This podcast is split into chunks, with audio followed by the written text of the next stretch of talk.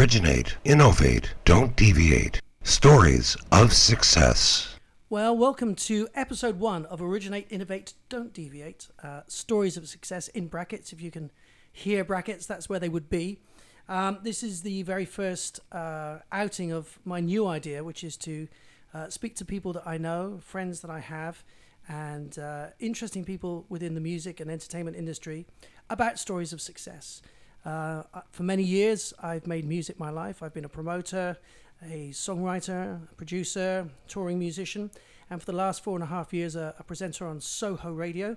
And most of my shows feature a lot of talking. So I thought, why don't we just try something where we leave the music out and keep the talking in? Uh, and I'm really thrilled to say that my first guest for this series is Paul McDonald. So, welcome to Originate, Innovate, Don't Deviate, Paul. Thanks very much, and uh, yeah, sort of thrilled to be the first. Uh, I'm, I'm, your guinea pig. Yes, exactly. Well, I, I, wanted to do this with somebody that I kind of know, so that I feel um, comfortable to get the format going. Yeah, if we mess um, it up, you can. we can re-record me. it. exactly. we can pretend it never happened. Yeah. Um, but uh, the truth is, when when you arrived, I said, you know, we've known each other for many years. Um, many of your artists have played on stages that I put together at the they very have, beginning of their careers. Yes, very grateful for that. Um, but I, I don't really know much about you, and you, you know probably a little bit more about me. But I'm intrigued to know more of your journey in this in the industry. So uh, I, am going to re- uh, rewind the McDonald life right back to at the beginning. Okay. Uh, and ask you where were you originally from? I'm from a, a, a, real backwater called Cleethorpes, which is on the east coast, sort of northeast, halfway to Newcastle, you know, yes. from where we're sitting right now. So not a great musical, traditional, you know, wonderful place. I remember when I was a kid, you know, being desperate for uh, to see gigs, and we had apparently, you know, I was a little bit young, but Queen played on their first album tour. Really? At, at, we had a Winter Gardens, right, Cleethorpes okay. Winter Gardens, and we had a pier. Uh, and it was an old sort of northern soul town, so there was a lot of history of that. Um, and then it had lots of sort of you know rock bands like bands that people have never heard of, like the Pink Fairies, would play I've there or whatever. The there you go. But, yes. um, and yeah, then there'd be the occasional sort of oh, you know, guys older than me at school would say, "Oh, we went to see Queen last night," and I was like, you know, who are Queen? You know, I was twelve or something, and and they played. Uh, and then, of course, um, the winter that Winter Gardens was really famous in my mind because the Spots tour went there, which was the Sex Pistols on tour, the one that got banned. Okay. And I was in the end of my fifth form, upper sixth, and the venue was the Cleethorpes Winter Gardens. It was a place that I would go and dance to chic records on a Monday right. night in the sixth form disco. And I turned up one Monday, and there was some some you know, something going on downstairs. I poked my head in, didn't make anything of it, went upstairs, carried on, you know, dancing to Chic and all that stuff, and then realised two weeks later that it was the Sex Pistols and the Clash had been right. there. And it was, you know, it was that era when literally within a week you'd turned and you you were into punk. You'd, you know, you'd stopped buying your right. ELO record and you'd bought your damned record, and that was it. You were off. Was that the Christmas show? Um, I don't. It might. It was certainly in the winter time. I remember that, so it could have there, been. There's a famous documentary. Well, I don't know if it's famous, but there is a documentary about the Christmas show they did somewhere, and I remember it was on television. I think it was on London Live a couple of months ago, and I came in halfway through it, and it was just, it was such a nostalgic thing to see. You yeah, know, that that kind yeah. of late seventies period, uh, Britain had such a look and such a feel. Yeah, there's some great footage actually on, on YouTube where I think they're interviewing the, the guy that was the you know the, the manager of the Winter Gardens, and he was absolutely fine with the whole thing, right. no problems whatsoever, apart from people climbing in through the bathroom window, you know, and so on. But yeah, it's great. So, so a musical backwater, yes, right. yes, without a doubt. And Cleeth, is that am I right? I'm thinking that's kind of north of Blackpool. Uh, it's on the other coast, so oh, so right, it's on okay. the east coast, so it's Lincolnshire. Right. Yeah. yeah okay. Yeah. Yeah. Yeah. I'm with you. Yeah. Um, apart from that, were there other gigs? Were there like cool no, pub gigs or there were none. There were none. As I say, it was it was your regular sort of growing up in the seventies disco and you know the, the hangover from the Northern Soul thing, which was quite cool actually because it it sort of wanted to twin itself with you know the Twisted Wheel and, and some of those famous Northern Soul venues, but it was sort of a slightly lower version of that. There was the odd, there was the hangover from the sort of mods and rockers era of the '60s. So with it being a seaside town, right. so you'd get some of that fashion knocking around. Um, but beyond that, yeah, no, not, not very much happened there musically. Uh, apart from the fact that Rod Temperton came from there. Ah. Rod Temperton came from uh, about three miles outside and obviously went on to work with Michael Jackson. Yeah, And- Heatwave first and then, yeah, wrote Thriller, Yes. And, amongst others. Never met him, unfortunately. Never met him. But there you go. um, was it a musical family? it wasn't a musical family in as much as that my parents were were um, they really felt like almost like grandparents in a way. They were that generation of being a lot older, Right. and as a result, they listened to very very traditional music. My my mum was German actually and came to the UK after the war, and she had that sort of that that side of love of, of some opera and so on. And my dad listened was was from um, uh, uh, uh, second generation Irish, you know, so it was, there was a lot of that very romantic balladeer stuff that was really ancient as far Right. as I was concerned. but I grew up in a household, and occasionally there would be. I remember my mum loving Michelle by the Beatles. Ah. And I think it's because it had some words in it that were not English. Literally that, as, as apart from it being a beautiful Right. melody and everything else. So there was the odd song that, that really resonated with me, but I was an only one. And my musical education really came from taking myself off into our very cold, unheated back room with a with a, a mono record player and borrowing tons and tons and tons of music from mates at school because you know we didn't have the money to buy it, Yeah, yeah. and just losing myself in it, absolutely losing myself in that world, uh, and you know the, the the people that really I gravitated to straight away were Bowie you know, in a huge way. He was my, he was the only person that aged 13, 14, I had an entire bedroom wall full of photographs of Bowie, you know. Uh, and then, and then I got into Queen, and then I was into Elton John in a big way. And you know, this was a period when, when you know, in Cleethorpes nobody knew what gay was for a start. You know, yeah, you know, flamboyance was not what that place was about. so maybe there was some escapism there, really, you know, and all of that. And then I, I loved Stevie Wonder. I was, I was always into voices. Um, and that whole I was the right age. I was just at sort of starting secondary school when the glam rock thing was happening. Right, you so know, about 71, 72, 72, around that time. So yeah, it was, it was great to be a part of. And then lucky enough to be 15 or whatever when punk started. Did you did you see the Ziggy tour or any of the Bowie live shows? I didn't see Bowie until '84 on the Serious Right. Moonlight tour. No, sadly not. No, I was no. front row Ziggy Stardust. No way. Bristol Colston Hall, Really? 1973, I think it was. Wow, wow, The- wow, wow. Because the tour had kind of grown from pubs in North London to proper concert halls Yeah. in the in the space of nine months. I remember reading about him playing at Aylesbury Friars, Yeah. which is a small venue, you know, but they put everybody on, obviously, because it was well promoted. But from there to, to Hammersmith, to seeing that, that, that movie footage of him retiring Well, there- at Hammersmith, there's just mind blowing. great BBC documentary, isn't there, where they um, I don't know if you've seen it. Yes, but I they- have. they- they- in the space of actor. a- 18 months, he'd just finished Hunky Dory. He started Ziggy Stardust. Uh, they did two American tours. I mean, it, it- it's unbelievable Yeah, the yeah, amount yeah, that they did in that time. Absolutely. Why do you think the output of, of people like that was so great? I mean, Beatles, two albums a year. Was it they weren't doing as much international promo as you'd expect these days from artists? I don't think they were doing any promo. I think they were making records, going on tour. They'd have a you know an interview every now and then with the Melody Maker or NME or um, Record Mirror or whatever. Yeah. But there was so little outlet for music and for people who love music. You, it's hard to find it. So um, yeah. But touring wise, they were covering the world, weren't they? So they were certainly putting in the, the miles and the hours. I think um, one of the things is that, that there was. I mean, we, we get caught up with social media. We're, we're on the social media right now. This podcast is somewhere in the world is is being socially mediafied, but that takes up some time. And I and I know it's kind of well, we're artists. It's the future. This is what we have to do. But um, I find myself like many people a little bit lost if I haven't got my mobile phone and I'm not doing things and checking things, and that never happened when I was growing up. No. Right? It No, was no, no. there was more time for many other things. Yeah, except it was really simple. I remember I remember it was music, sport, and three channels of TV that finished at eleven o'clock at night. Yeah. Life was pretty simple then. Yes. you know.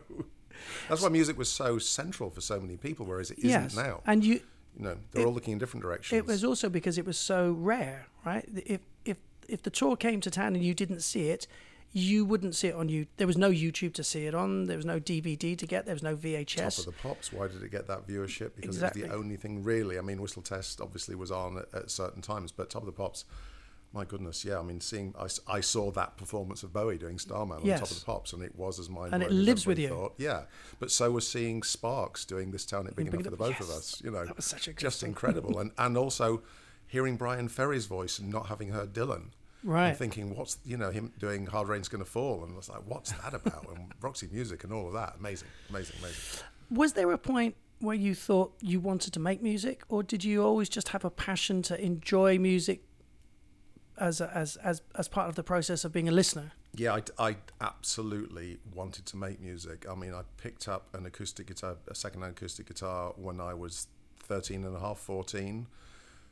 And I peaked about three weeks later. you know, I didn't really ever get any better than that on it. But I still, I mean, uh, uh, when I went to university, I was I was playing in bands. I really, really wanted to be part of it, and it was that it was that growing need as much as a desire to be part of the industry in some way. I didn't even know what the industry was. I didn't know how the various bits of it fitted together at that point. Um, so yeah, without a doubt, I, I was in a band, you know, with a couple of mates of mine, and we all went off to different colleges and used to meet at home and. You know, So you one- formed the band in Cleethorpes. yeah, one one of them had a Tascam four track. Oh, yeah. and uh, we all used to make demo. You know, we used to On make the demos in the bedroom. Yeah, Yeah, exactly yeah. on a cassette. Oh, yeah, four cassette, track on a cassette, one of the yeah, first yeah. ones, with a drum machine. You know, a Doctor Rhythm or something, Yeah, whatever, yeah. just to get the thing down. And uh, it was absolutely terrible. You know, I couldn't really sing a note and thought I was the singer. And uh, but it was it was a great process to go through. And you know what? It sort of taught me that I wanted to be on the other side of the fence. It really said to me, "You're actually not a performer."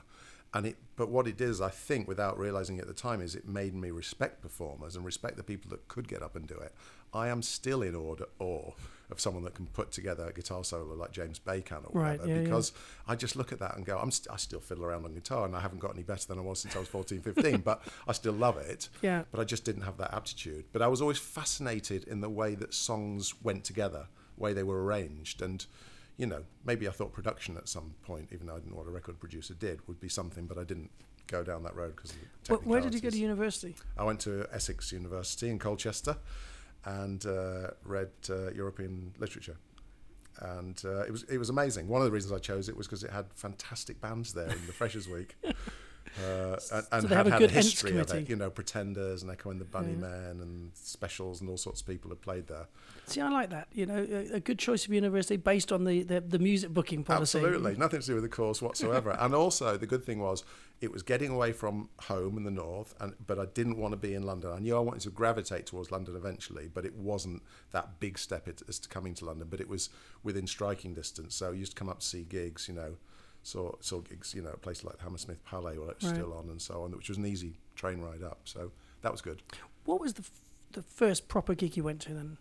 First proper gig I ever saw was the Clash at Sheffield Top Rank on the start of their second album, the, the Give 'Em Enough Rope tour. Wow. Blew my mind. Absolutely blew my mind at 16, 17, whatever it was. Yeah, yeah. I mean, they just became my favourite band, you know. Uh, yeah, that was pretty amazing.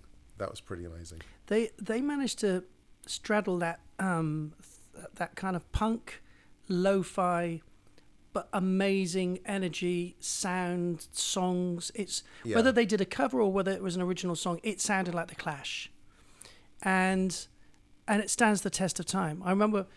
Uh, I which Bond movie did I see? It was quite a while ago, but there's a Bond movie where he's in the new MI5 HQ, and it's some maybe it was the last Pierce Brosnan one, and he's in his like his jet ski boat thing, and it flies out, and at the moment it does that, London Calling comes on, Oh, great. right, Great, and it just great. sounds so good, Yeah, you they, know, they were mythical as well. You know, ev- everything was romantic about them. The imagery. I mean, from the first album, which was obviously the the, the three chord clash, to, to the way it, it, it moved through to through the second album, where they embraced a bit more of that sort of American side of it, to, to London Calling the album, which is still a massive favourite of mine, and where they embraced so many different styles from rockabilly to reggae. You know, and it's just a fantastic, fantastic band, really. That that was sort of as musical as they needed to had the musical ambition with Mick Jones and and, and Yeah. so on you know leading that side of it um, to get away from what became sort of punk landfill let's call it that let's invent a let's invent a phrase for all those for all those third division bands that came along in their in their wake Yeah. you know uh, as always happens in any scene but yeah just truly visceral and really thrilling really thrilling and so. this is kind of about 77, 78 now. Yeah, 78, yeah. Yeah, Um, 78 going to 79. So, you- uh, so from Colchester, you've you formed the band, but now you've gone to university, and Yeah, everyone's kind of gone their separate ways a little bit. Yep. Where's the next step? it was then all about coming to London. I just had to be in London. It just seemed to be reaching out and have everything that I wanted, and, and that was absolutely driven by music and fashion. You know, it was it was everything that was exciting to me was here. Obviously, um, you know, I I used to do sort of day trips. I remember bunking off from the school politics trip. We were supposed to go to the House of Commons, so got the coach up with the rest of the school. Then I bunked off to go to. Uh, the Virgin Megastore and to go to the King's Road and buy clothes and all of that. Oh. Did you go to that era. Johnson's? Yes, I just loved Johnson's. Uh, Now, me Johnson's too. was in its height when I sort of arrived in London. I bought, you know, I've still got my rock and roll jacket from Yeah, Johnson, my they- leather jacket, they were which the was best leather jacket. nobody knows what we're talking about, but No. you know, they, they, can you describe them? I can. Well, they, Mine's in my attic, They, they were, you know, they're like motorbike jackets, Yeah. right? But then on steroids. So I had one that was um, had an animal print on it with long tassels, but there was something about the buckles. They had like buckles um, that you could use to tighten the sides of the jackets and pull them in a bit. But most of the time you didn't do that. And, and they would make a noise as you were walking along. I used to call it the Johnson's jingle, right? Great. You kind of you knew that was a Johnson's jacket, but they were all kind of one-off designs, and Yeah. and they were they weren't cheap. No, You know, no, we- I saved for a long time. they were yeah. like a couple of hundred pounds Yeah. in the seventies. Yeah, great. Sho- I used to get my shoes there. yeah, I used to get my shoe tips. Right, you could get those little metal pointy tips that you could put on pointy boots and kind of screw them in place, and and the shirt uh, um, cuff uh, collars. Well, Um, mine had rock and roll written in studs on the back, the words rock and roll, and a whole load of other studs. And then it had painted in blue and silver um, the the seven inch sort of paper sleeve of an Eddie Cochran record. And it just was, it wasn't so much that I was an Eddie Cochran aficionado, it No, was just so cool, you know. So, and then of course it was zoot suits and all of that later on, you Yeah. know. So, yeah, I just followed all those fashions. But I mean, I think one of the things that brought me to London is at that time I thought I wanted to get into music journalism. Uh, the NME had been my Bible when, you know, let's take ourselves back. The NME was selling 100,000 copies a week, as was Sounds, as was Melody Maker. Yeah. Unbelievable if you think Well- about it now. Can't even give it away at Tube Station. I you know, but you know, it, it's because it was kind of the internet of its time. Yeah. It, it both gave you information, news, gossip. You could buy gear, sell gear, join a band, find a girlfriend, uh, find somewhere to live. It was all in the, the between those magazines. It had everything, right? You're absolutely right. Yeah, and really tribal as well. You know, they were quite delineated in Yes, terms of who I, and I, what they were. I wrote was a about. melody maker man I thought myself. you might have been. Yeah, yeah, yeah, yeah. yeah. yeah. Um, but you know, uh, my hero Paul Morley Yeah. fro- from that era was was obviously had come through, and I'd followed his work through um, the NME and through the punk days, and then people like Ian Penman who are great writers, uh, all sorts of people, and there's then a link to how I sort of got going from that really. But uh, but yeah, I, I, I came here thinking I wanted to get into journalism, but I'm sort of glad I didn't. I don't think I would have been that great at it. Maybe Well, you you've carved out tough life as well. I think. yeah, as a and, journalist. and you've also carved out um, quite an influential career, being able to help a lot more people by doing what you do than actually writing about what people do.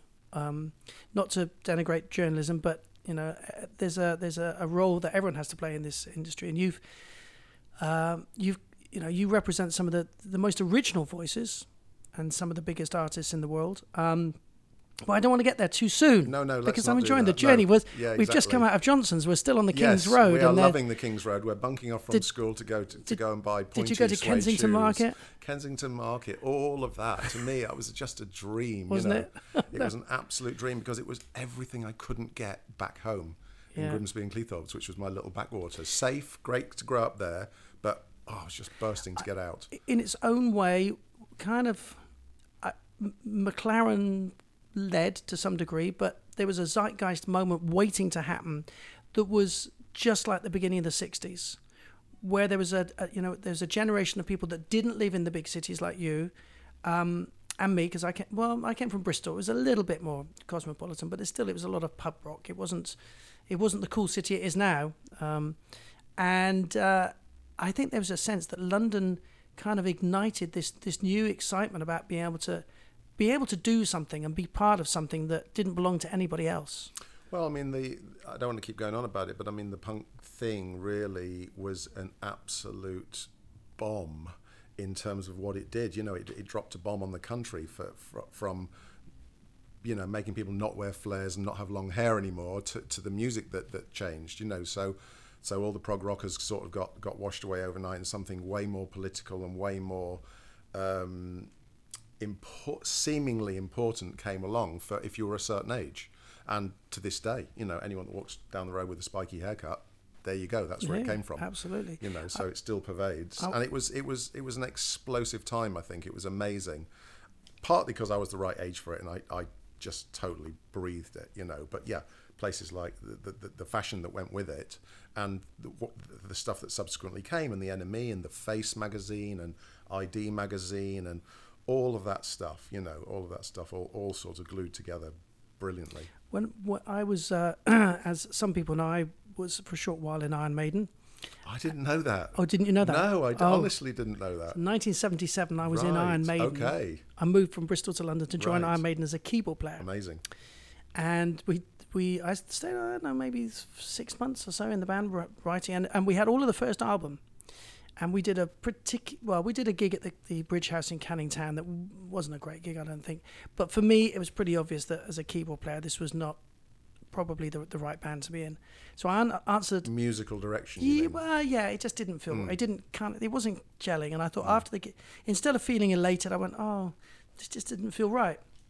And I think they must have felt the same as well because they went through a few changes, so they got the right formula, which was twin guitar. I'd answered this advert that said uh, it was in the Melody Maker in '77, and it said actually said Iron Maiden, big box advert, right? Iron Maiden wants uh, Iron Maiden seeks drummer, keyboard synth player, no idiots. Right, and it was just so. It was so. As I a, a London term, I got to understand and know and use a lot when I moved to London. It was so Larry, Yes. you know. Yes, and um. I thought I've got a keyboard and a synth, and so I came up and I auditioned. and I got the job. I moved to London, uh, got a job at Debenhams in Oxford Street, and and I thought this is it, right? You know, I'm I'm, I'm here. I'm in London. I know I know the feeling you got, right? Because it's like Yeah. it's all you were on happening, the right? inside rather than the outside. Yeah. Was that your first attempt? Was that? Yes. Right. Okay. So Um, you're, you're one for one. So I went just straight in. Yeah. But after the gig, I thought, mm. so I looked at the Melody Maker and found another ad, and I joined a band, and it was Brian James from the Damned. Okay. And it was a band called Tanz der Youth, and we were managed by Alan Edwards and Ian Grant. Uh, when nobody knew who they were, and Alan was just building his PR company, doing punk and new wave, and basically paying for his office rent with more or less with uh, a retainer from Blondie, as I remember it. They just paid him weekly just to keep them in the press a bit, you know. Did a great job. But they were such exciting times. Yeah, they were. Yeah, the know. music was fantastic. Yeah. So, so you're in London now. Um, what do you, how, why, how are you living? What are you doing? I am desperate to be in the music industry. i I'm working behind the bar of a restaurant called Julie's in Holland Park. Oh, well, that's very well known. Yeah, and of course it was known as a music industry haunt because it was round Yeah. the corner from from uh, Ladbroke Grove, and and all the Virgin, Virgin lot there, yeah. used to come in there, and of course Virgin then was, you know, something very different to now, but it's amazing now. But but then obviously it was it was much closer to the spirit of Branson, and obviously they'd signed the Pistols and done all of that. They were they were they were amazing, and I used to hear these people having lunch and talking about bands and so on, and I was sort of you know taking their orders and had my cassette in my pocket that I was just not brave enough to give to them, you know, my demos. Right. Um, in fact, I remember to this day. I mean, just just how wrong can you get it, and how would I just chastise anybody that I work with now? I do remember with my mates sending off demo tapes to Rough Trade. Not addressed to any individual, just Right. the E- the A and R department of Rough Trade. We, we bought the, the, the cheapest cassettes we could uh, in bulk. Mm-hmm. I think we must have put nine songs on each one, and probably put the best song fifth or sixth, because quote unquote they'd be into it by yeah, then. yes, of course. All the things you should never Yeah, do. absolutely. Yeah. Everything we did wrong. So there you go. That was my pathetic attempt. when bands now are so sophisticated, or when artists are so sophisticated, they get themselves a lawyer, you know, and so on. And that was, I just didn't even know about that stuff then. So anyway, yeah. So I'm I'm doing that, and I'm still sort of. It's the tail end of me thinking this band is going to go nowhere. We didn't even play a gig. We were we, we managed to get into a rehearsal room. That was Right. about it. So that was going nowhere, and um, I was really interested in everything that was happening musically. And referring back to Paul Morley, who was sort of my you know, my my writer, my journalistic hero. I'd sort of read everything he'd he'd ever written. One evening, into Julie's comes Paul Morley with Anton Corbijn, the photographer, Yeah. and David Sylvian from Japan, and David Wow. Sylvian's Japanese girlfriend. And it's just, I am just jaw hits the floor, you know. And what what I did know that had happened was that Paul Morley had just started a record label called ZTT with the amazing producer Trevor Horn, and I loved all of his work as well, from Dollar to Yeah. whoever, you know. Um, and I just thought something something went off in my head, and I thought this is it. I, I need to do something here. So as they were leaving, I walked up to Paul and literally sort of blurted out whatever I said along the lines of I think I even quoted some stuff that he'd written about a Spear of Destiny review once because I could literally almost remember it verbatim. And I said, I know you started this label. I'll come and post the letters for you. I'll I'll take any start you can give me. And I think he was quite taken aback that I gravitate towards him rather than Anton Corbijn, Right. famous photographer and Yeah. filmmaker, and David Sylvian, Yes. famous artist, and he was great. And he said, "Come and see me. Offices in Ladbroke Grove in Sarm Studios. Wow. Give me a call and, and come round." And that was in the sort of early June of 1984, and uh, ZTT had just put out um, an Art of Noise record and a Propaganda record. They were the two bands, and they just were just releasing a song called "Relax" by Frankie Goes to Hollywood. Wow, what timing. Yeah, so so that was how I got my start. That's amazing. Now that's uh, kind of in Yiddish. That would be chutzpah, It really would be, yeah. um, or just in um, uh, in English it would be downright brazen balls. I think you know sometimes if there's an opportunity there and the ball's on the penalty spot and the, and the goalkeeper's gone for a cup of tea, you've got to put it in the back of the net. You know, you've got to help yourself. Um, and I'm always saying that to people that say, "Oh, you know, how do I get started now?" But you've got to know your stuff. Yeah. You know, I knew my stuff about him, about what he was doing with his label. I was just immersed in music. It was beyond. To I, quote, I like this. is it chic? You were lost in music. Sorry. Is it chic lost in It music? It was indeed, yeah. Yes. yeah, yeah, yeah. So what was your first job then? Well, I was sort of his gopher, dog's body. There were four people in the office, uh, and what was amazing about it was that it was it was a tiny office. They had um, what was called a P and D deal, and I didn't know what that was. It was press and distribution, distribution, yes. with Island Records. So Island Records did all the sort of back end heavy lifting, and literally Paul Morley sat there being Frankie says and and all of that. But also in the literally in the room next door, Trevor Horn and Steve Lipson were making these records, and for me that was absolutely phenomenal because I was around the musicians and the bands would be in and out. And there was only two or three three artists, you know. The musicians that played on all those records became the act known as the Art of Noise. Right, so it was all wonderfully So incestuous. Gary Langan was there. Gary Langan, Anne Dudley, Yeah. JJ Jeczalik. Yeah, I mean, I mean, just amazing people that have gone on to do great things as well, and, and the music they were making, and the arrival of the first Fairlight. I remember it sitting Oh, in the corridor, you know, while the, while the propaganda album for, was for those made. those people don't understand what a Fairlight is, it, it was an Australian uh, device with a keyboard and a computer, and it was ostensibly the first sampler. You could take any sound that a microphone could record, and you could put it into the computer, and you could play it back with a keyboard, right? Which now you can do on your iPhone, right? You can. It's, it's people don't even think of it, but then that was revolutionary, wasn't it? It really was, yeah. I mean, it was a cumbersome piece of kit compared to everything that's being used now. You know, I mean, in the early days of computing in studios. But yeah, it was amazing because you got all those fantastic sounds. And of course, if you think about it, the 80s was all about technology and sound. So that's why Yeah, all yeah. those records sounded like they did. Some of them don't stand the test of time. Time now, I don't mean Trevor Horn's records, but No. just generally records from the 80s. You had a thing called a DX7, which was a keyboard player, whi- which uh, keyboard, which was all about bright, shiny Yes. sounds. Right? You must have had one. Yeah, quite thin. Sp- Do you know what I didn't? Because I didn't like the sound even Okay. then. Even Yeah. though it was amazing technology, I always thought it sounds a bit cold and a bit And if you if you ever listen to a Go West record, Yes. that's the sound of a but there's also DX7. there, and there's a lot of PPG going on in there. Wave PPG, which Right. was uh, which is a great keyboard. I mean, the thing about Trevor's productions, um, they are faultless.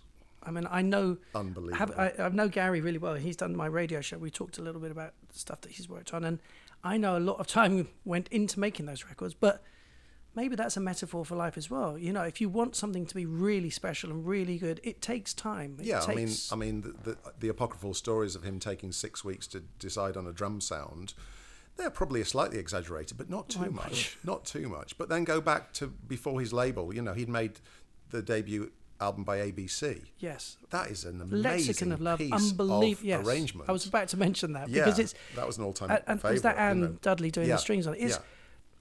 It didn't sound like anything else I'd ever heard in my life before. No, blew my mind when amazing heard it. songs, but it was both clean and full at the same time. It was Yeah. both, I don't know, um, amazing. But the other great thing about the environment of where that office was and the fact that Trevor was in there, it was a place called Sarm West. It was just off Ladbroke Grove, which was cool as fuck in those days. Uh, and there were three other studios in there. So daily, there were people walking through the door, and you were going, oh, okay, so Bryan Ferry's making Slave to Love in that room, and Gary's working on. Uh, the Hounds of Love in there mixing, and of course, it's where Band Aid was recorded yes, and Frankie weren't involved with Band Aids. So that was a weird thing. Um, was- but but I tell you what, I I remember vividly. There used to be there used to be a canteen there where we all went and had a sandwich, and of course, you know, you'd be rubbing shoulders with all sorts of people. And I can't remember if her name was Lorraine or Elaine, but anyway, she was the lovely lady that made the sandwiches. So I'm standing there one day having a having a sarnie, and George Michael stands there, you know, next to me ordering his sandwich, and he says, Elaine, I'm just in the studio down there making a song. Can I just tell me what you think of these lyrics? And he went, Last Christmas I gave you my heart, and the very next day you gave it away. What do you think of that? And she went, Oh, it's great, George. Run with it. oh, Off he went. I love it. Thank you, Elaine. Uh, there were lots of magical moments like that. I remember walking in one morning and Stevie Wonder was sitting in reception, and I nearly fell over. Obviously, uh, all-time hero. Uh, but he'd been on an all-night session because that's what Stevie Wonder does. Right. You know, because night and day to him are you know not a thing, and he w- he'd been in there and, he was actually leaving in the morning as we were all arriving to work. But yeah, so some fantastic, fantastic memories of that time, and it was an incredibly creative. I mean, you must, you know, if you were making records then, that technology was sort of must have been an, uh, explosive in terms of the creativity that it brought out in the songwriting absolutely. the song I mean, because it was about sonics, wasn't it? Yeah, I, I often think uh, there's a lot of records that wouldn't have had success without that technology, because the technology both in, in maybe inspired the making of the record, but definitely in, created a sound for it. For instance, "Tainted Love." Yeah. Uh, uh, you're a, a Northern Soul fan, so you know that "Tainted Love" came out, I think, originally in '64, um, something like that, and it was uh, it was Sonia, not Sonia Jones. Um, anyway, it Gloria Jones. Gloria Jones, yeah, yes, Possibly, yeah. um, and uh, wasn't a hit Right. and she re-released it again in the late 70s still wasn't a hit it was it's a great song but it didn't have what it takes in the whatever and then tainted love by soft cell comes out with this unbelievable stripped down metronomic synthetic production that you could never have done at any other time and it's and it's now a classic it's like everyone thinks they wrote it and I think there's something about that that that period of technology that was just so exciting. Yeah, know. yeah. I mean, I mean, Human League Records, and Yeah. you know, all that whole side of life, all of that, you know, post Kraftwerk stuff that came along, and then people were able to take it on. Groups like Yello, and so on, making incredibly interesting records, as well as uh, just amazing pop, pure pop creativity. You know, so. Uh, So how long and you you- had Duran, and you Oh, had yeah. you know Spandau, and you had all that stuff. So, so coming out of the sort of slightly doom and gloom back end of punk, you had this explosion of color, literally in the way that the bands looked, and then also in the way that the music sounded. And I think that was that was that excess of the '80s starting, and it's starting around '82, '83, Yeah. and just went on for the whole the So, whole so how long was your journey there in ZTT? Well, bizarrely, it feels like forever, and it lasted 18 months. really? Yeah, because um, I got poached to go and work somewhere else, and it was sort of slightly falling apart.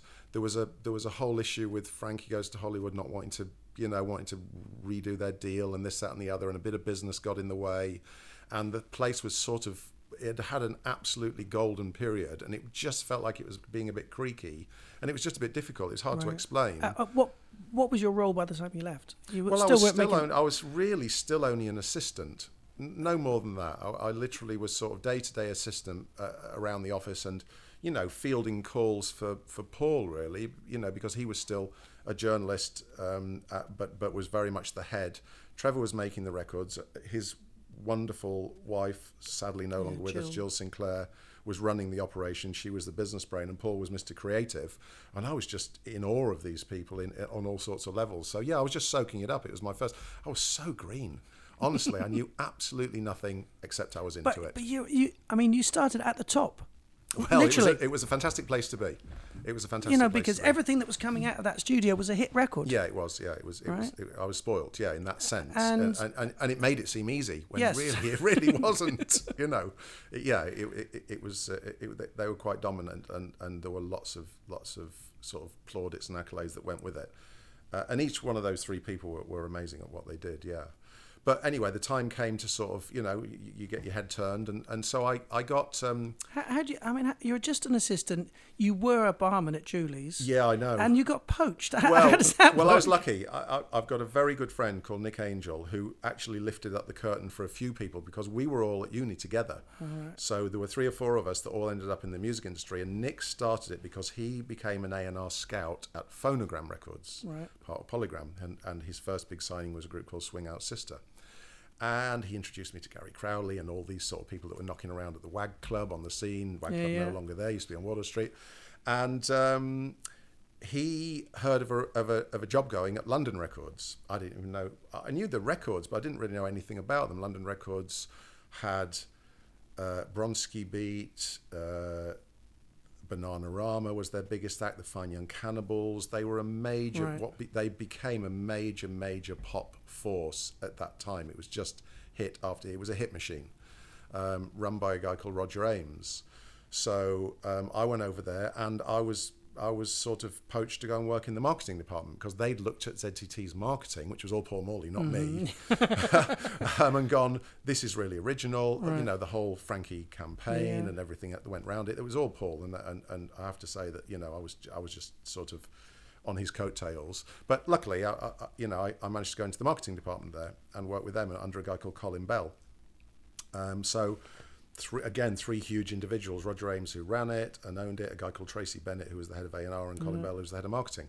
And that it was it was a bit of a boys' club. I mean, you had to sort of sink or swim there, and you you know you had to, you had to sort of st- st- keep your head above water. But it was again very very exciting and with some really interesting people to learn from. And, it, and they were just delivering hit after hit after hit. And then a young chap called Pete Tong joined and started a dance label there. Right. You know, later on in the eighties. So, so what were we're looking about? 88 now? 87? Uh, that would have been 86. Oh, yeah, 86, yeah, right. yeah. So I started there in 86. Yeah, and I stayed there for um, ooh, 12, 13 years actually. really? Yeah. That So I started in marketing and worked on a lot of the big acts there. Um, as I say, you know, the Fine Young Cannibals and then what became what, the Communards. what, what was a what was a marketing campaign in those days? Well, I mean, obviously, video was a, was a massive part of it because video was exploding with the technology as well. You know, you, you, you had all sorts of new video directors and so on. So, so the visual side that matched the, the, the musical color, let's call it, was was huge. We were still in the world of incredible sleeve designs. We were still in the world of slogans. We were still in the world of putting up posters on the street, you know, fly posters and everything else. Which we still Um, are now, but yeah, but, but, not quite it- so much. Nobody spends their money there now. They spend their money advertising online because Yes. you know you put a poster up on the street. It's a bit like putting your finger in the air. You just hope somebody walks by it that might recognise it. or that isn't not already looking at at their phone. Yeah, I mean, a- a- and interestingly, you know, th- there was no drilling down really, uh, other than sort of going to a gig and looking around and going, "Who's who's coming to this? Who are we marketing this to?" you know, it, it, it wasn't tightly targeted in Right. the way that it is now, and is way more sophisticated now, of course. But all of that was interesting. Um, and it was there was lots of ads to be taken out in the music magazines that were still going that you mentioned Yeah. earlier on. You know, so you take full page ads and things, and, and and I was I was sort of interested in all that design aspect. I, I really loved that. Right. Really loved all the creative side. I wasn't very good at the pressing at the, at the keeping an eye on how many records are being pressed in the factory and the sales side and the dealing with the reps on the road and all of that. It was just you know, those were not my strengths. So I But, wasn't but interested. that wasn't that. your role. No, I just wasn't interested Yeah. in that in the slightest. It was part. It was part of the job, Right, oh, but it was the part that didn't do very well. no, I was. I was way more interested in looking at photographers and talking to the artists and putting the artists together with designers and making great sleeves and all of that stuff. Yeah, Do you know Mike Pryor, photographer? uh, I do know the name. Yes, he, did a yes. lot. He, he was a, did a lot in the eighties. Did, um, and you might have come across him, but uh, yeah. Uh, so, So a big 13 pop factory. Yeah, a big Yeah. pop factory that was fantastic and grew, and um, And, yeah. and this and this was like the um, the golden period of record companies making money. it was indeed. right, the the CD had was. arrived, and finally been accepted as a format, and now was being sold at a premium level uh, to people who already had the music on vinyl but wanted to be cool, and and for the people that couldn't get it anywhere else, needed to buy it on CD, and there must have been a sense that um, the good times were never going to finish. Yeah, without without a doubt. I mean, I remember being one of those people. I remember, I remember, I, I remember we we made a Frankie Goes to Hollywood CD of their first album, Welcome to the Pleasure Dome, and um, it was quite an incredible thing. Sonically, it was amazing. It did sound different. Obviously, you know, the whole technology uh, was was great that went with it, and yeah, it led into the 80s. I remember people saying to me, "Oh, c- CD singles, you should buy a load of those because they're gonna they're, they're gonna be collector's items in a while." You know, thought there were only ever going to be ten. You know, I've got a loft full of them. Now. um, but yeah, it was it was hugely exciting and really in parallel to to everything to to you know the width of people's lapels and shoulders in fashion Right. to the to the, the, the, this music that was being made went the spend went everything with it and you know typified by by Harry Enfield's character loads of Yes, money and all of that stuff that was also going on Can we ju- let's just jump back to um, Frankie Goes to Hollywood a second? Relax. I remember seeing them on uh, the Tube, doing a very rough version of Relax, where actually there was no song at all apart from that little bit of chorus.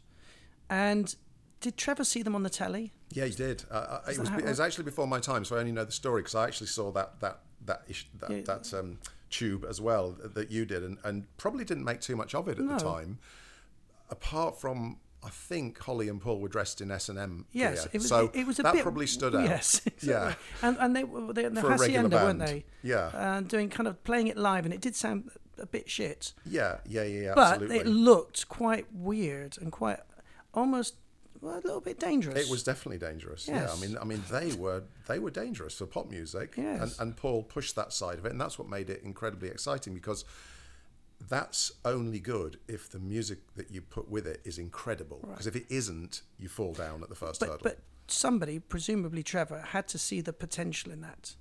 Yeah, I think he did. I think I think um, you know his ability to take that bass line and turn it into the the, the backbone of a song, Right. and then to take Holly's somewhat obscure lyrics. Um, and make them, you know, seeming to ha- sensical, Yeah, yeah. Um, and then, of course, you know, like, like like all great moments in pop, something happened. The record got banned by Mike Read on the radio, and then Right. everybody wanted it, and they were What, off. what was that, that? Was that the real reason? I mean, Yeah, it was. It was. He said, "I'm not playing this filth on, on the radio," whatever he said, and, and sort of issued his own personal ban. And then, of course, everyone was interested in it. Yeah, because it was it was languishing in the chart at that point. really.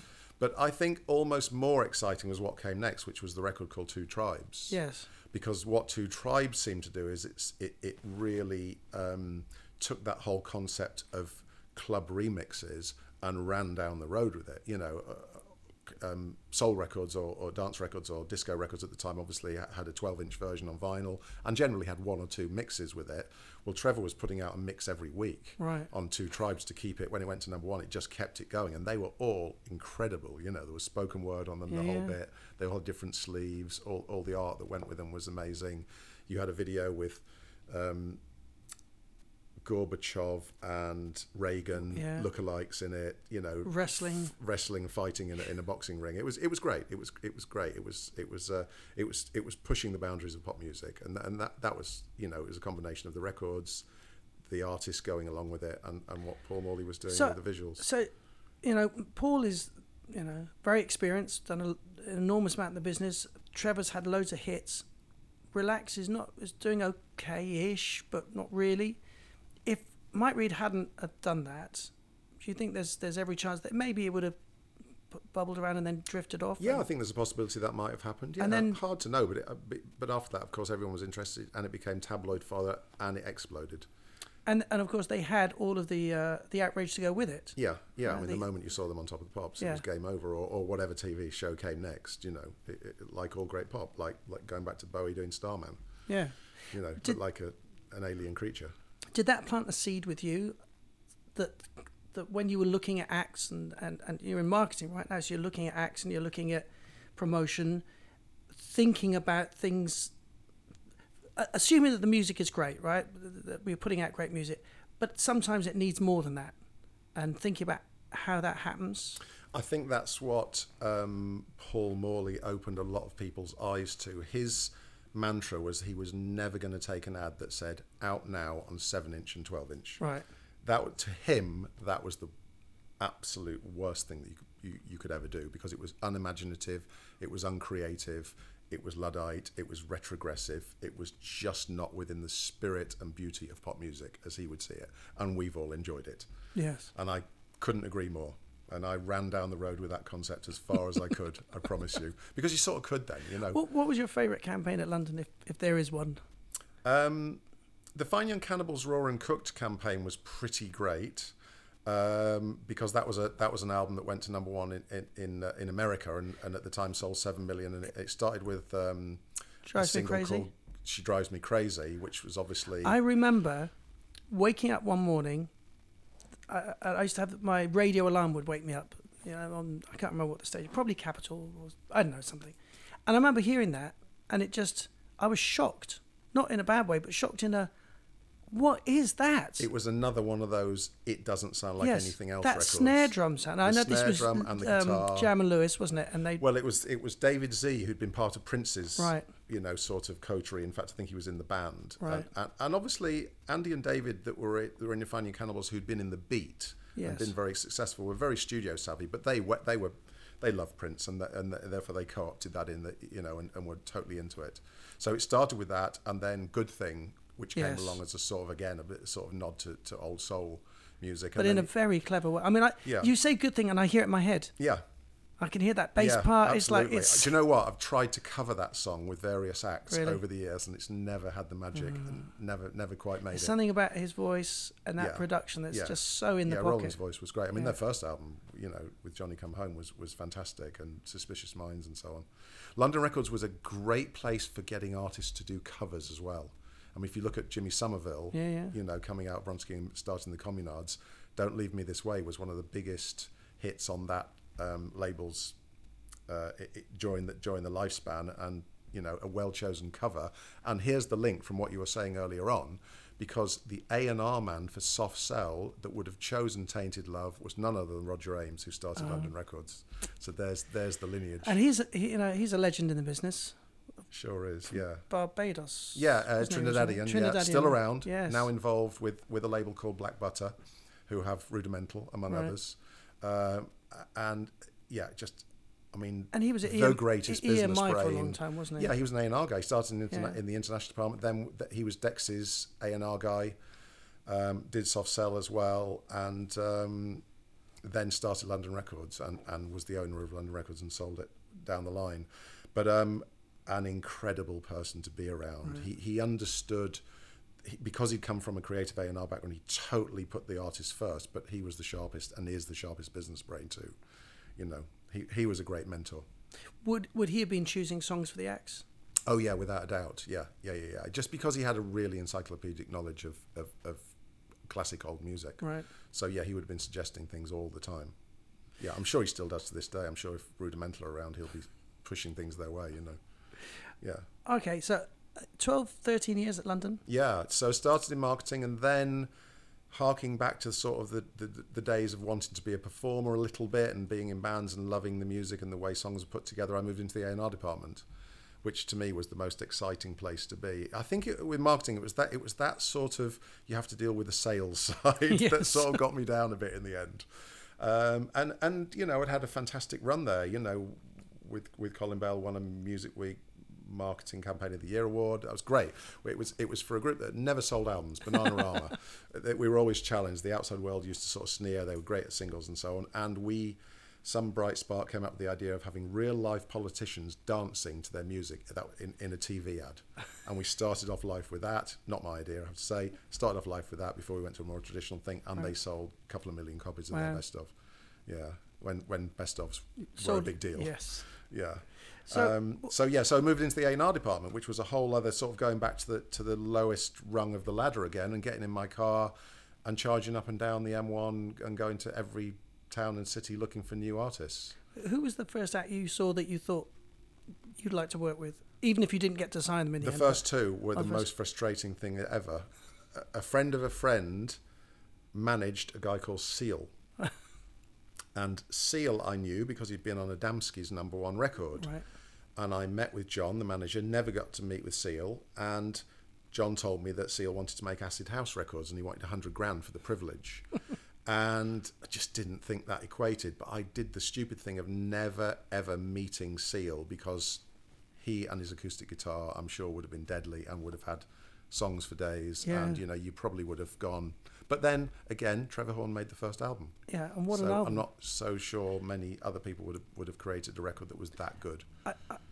And strangely enough, I, I think there's a synergy between Seal and, and Trevor, between voice and production, that is quite a strong bond. Yeah, yeah, yeah. They they've had a special relationship, I think, Yeah. over the years. Yeah, yeah. And Kiss from a Rose was the other high point of that. So that was the first one. That was literally in the first month, and in the second month, I found a little band called EMF, who were playing From Cheltenham? in the Forest of Dean, oh. and I took everybody to see them in the Forest of Dean. And not only were they playing, they had a light show. They were selling T-shirts. They had 300, 400 people in a venue when nobody did that, and it was just as plain as the nose on your face that they were going to be huge. Unfortunately, we didn't get to sign them, and their first single also went to number one in America. Unbelievable. Unbelievable, yeah. Unbelievable. Yeah, yeah, so Seal's first record and their first record, went- and I thought, well, I'm sort of on the right on the right track Absolutely, here, but yeah. I'm not. None of these have got my name attached to them. But you knew, right? You had an instinct. Yeah, I sort of had an instinct for them. Yeah, and maybe this there's there's there's a lineage all the way back to that little mono record player and those piles of records that you're listening to and loving and and getting to understand um, what it is about music that makes people want to buy a record, that makes people want to play a record on the radio, and that makes people want to buy a ticket to go and see someone play the songs that they love. yeah, I I totally agree with that. But here's where it all went wrong for me. Because I'm a way better A&R man now as a manager than I ever was then. Uh, what kicked in was this horrible word, cool. Oh, what's cool, what isn't cool. Because bands were still very much to the forefront then, and it was all about whether you're a cool band, not a cool band, etc. That's fine if you get that right, but you can get really, really lost in that cul-de-sac. And along the way, you miss some really great music because maybe the person performing it you don't think is that cool or original or whatever. Right. You know, um, and yeah, I, I missed a lot of stuff. And I'll be honest, I had a very inauspicious A and R career. I, I can't put my name to any massive signings. I had some things that were quite interesting, some loads of things that didn't make it out the starting blocks at all, and it was tough. It really is. It really is the coal face. You know, it's it's it's the sharp edge of everything When- that when goes you- on. Still you- is to this day. when you sign an act back then when when you're in there and someone gives you a, a budget? Do you have and they say right paul you can go and find somebody and uh, and and if we all agree you can sign them and you can have this much to start with. And what is it what is the thing that you see that goes i, I can put 100000 pounds into this or whatever it is your budget is. I think you have to see a germ of talent. Obviously, you have to. yes You have to. I mean, it was it was very much also in the area that I was interested in. It was it was very much band oriented that I was that I was interested in, as opposed to, for example, manufactured pop things. Because we're talking now about the late '80s going into the '90s, before the big dance explosion, which was not part of what I did. So Pete Tong, that was now who was now running FFRR, was sort of cleaning up in that area with all the house sound of Chicago that started and everything. Um, I was very much into traditional bands. I'd, I'd grown up with bands as well as pop music, love of pop music. I really would love to have signed great bands. So I was up and down looking in the back of, you know, dirty venues every night, everywhere. Um, and yeah, I mean, usually you would be you would look for songwriting, you'd look for a voice, the things that I look for now. But but probably making the mistake then that if it wasn't quite there, then you were sort of betting. It was like a go on a roulette table. You were sort of betting that they grow into it. Whereas I learned along the way that if it wasn't there on the demo tape, it very rarely came Right. later. There were very few occasions when, you know, if that act didn't have a song that was the song at the time, they then went on to write it. Great notable example, band I passed on. I wasn't the only one. Lots of others did. Went to see them a couple of times in a little back room of a pub in the Falcon. They were still at Ulu. They were called Coldplay. Ah. They were called The Coldplay actually at the time. I think my cassette demo still has The Coldplay Really? written on it.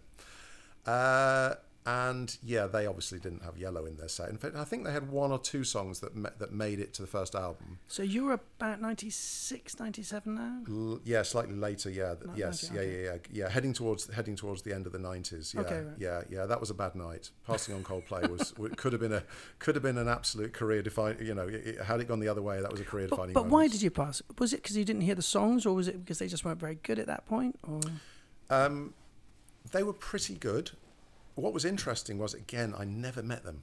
Never met them. I mean, I could go on about the Coldplay story forever, but I- Carry I, on. I, will keep it short. Well, well, here's the thing. I was working at Virgin Records then, by then in A and R, and um, I liked them. I loved Jeff Buckley and I loved Radiohead, and I went to see them and I thought, "Ooh, they're sort of ripping off Jeff Buckley and Radiohead a little bit, mm, and that sort of went against this whole, you know, what's cool, what isn't cool Right. thing that I was all about, rather than thinking the door's way wider than that.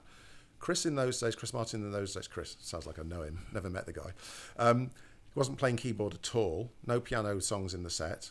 Uh, and I met the manager a couple of times, but I never got the band in to meet them. To this day, I think that if I'd met them and seen that great intelligence that went Right. with it. The other thing that made me absolutely weep is the, the, the week after it really started to kick off for them, I listened to um, an XFM radio evening on a Sunday night, and they did a takeover of there. And in my office, I had my favourite 50 C albums on CD on the wall. They must have played 10 of them, 10 acts of that. I'm sure if they'd come in and we'd started chatting about music, Right. you know, the Bunnymen, uh, a certain period of Bowie, whatever it might have been, Jeff Buckley that we just talked about, and so on.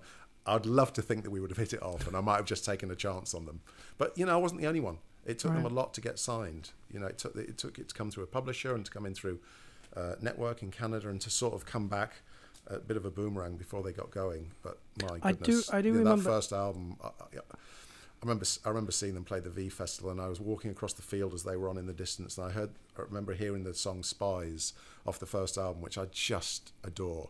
I think it's genius, and uh, and just sort of weeping as I was walking along, thinking, "This is going to be enormous." oh, that's but true. that's you know, but there you go. Sa- same year I passed on Craig David. really. There you go. Wow. There, there are there are so many of them. It's not about the ones you pass on; it's about the ones you take the chance on and do something with. Absolutely. But yeah, I was I had a pretty inauspicious career as an A and R person. uh, You know, before I then moved out of that. So, uh, why? What was the move then? Did you get poached again? the move was again? forced upon. No, the move was forced upon me. Actually, um, I was I was really enjoying life at Virgin Records, and then it coincided with the period when the record labels went through this huge period of change around the end of the nineties, Right. start of the noughties. So London was part of Virgin by that point. No, London had remained polygram, so I so I skipped over into uh, to work at Virgin. Okay. I, I thought felt like I had to get out. I was sort of flatlining a bit at London. Right. They were they. I was trying to sign bands. They were dominant in pop and and, and, and dance. Right. And it's fine. They had a culture for both, but it was very difficult to get the bands signed there because they didn't believe that you could do a good job on them. So you're back to Ladbroke Grove. Back to Ladbroke Grove, loving it, really, really loving it. Went to work for a guy called David Boyd, who was who'd become the head of Virgin because he'd done, been so successful with a label called Hut. Yep. Smashing Pumpkins, uh, The Verve, Embrace, Placebo, so many bands that he'd signed, and and I was trying to sign all those bands. So I sort of literally was was saying to him, "We're doing this, you know, in Yeah. parallel. Is there a spot here? You know, can I sort of escape to, to come and work where you are because because I like what you're doing more than more than the struggle I'm having Yeah. over there." And, and he employed me. He was great, uh, but he brought me in to make all the pop records he didn't want to make Which is what you didn't want to do.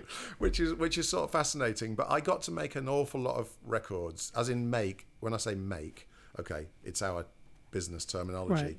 I got to be the A and R person overseeing. Right. So you've got to make sure the budget was spent properly and Yeah, and and uh, you know did did had a bit of creative input and tried to suggest producers to people, and then also worked with people that didn't need any of my input. I mean, I'm, I I oversaw a record that Mike and the Mechanics made. I oversaw a Madness album.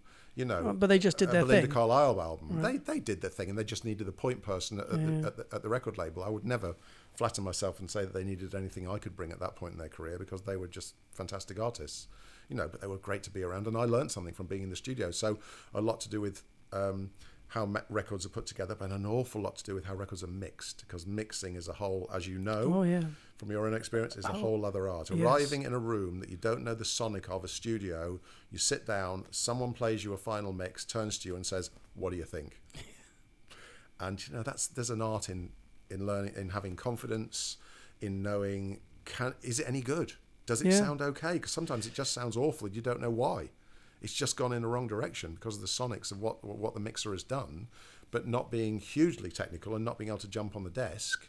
You can't quite do it yourself. You know, you could you could make some suggestions, but sometimes it's very very tricky.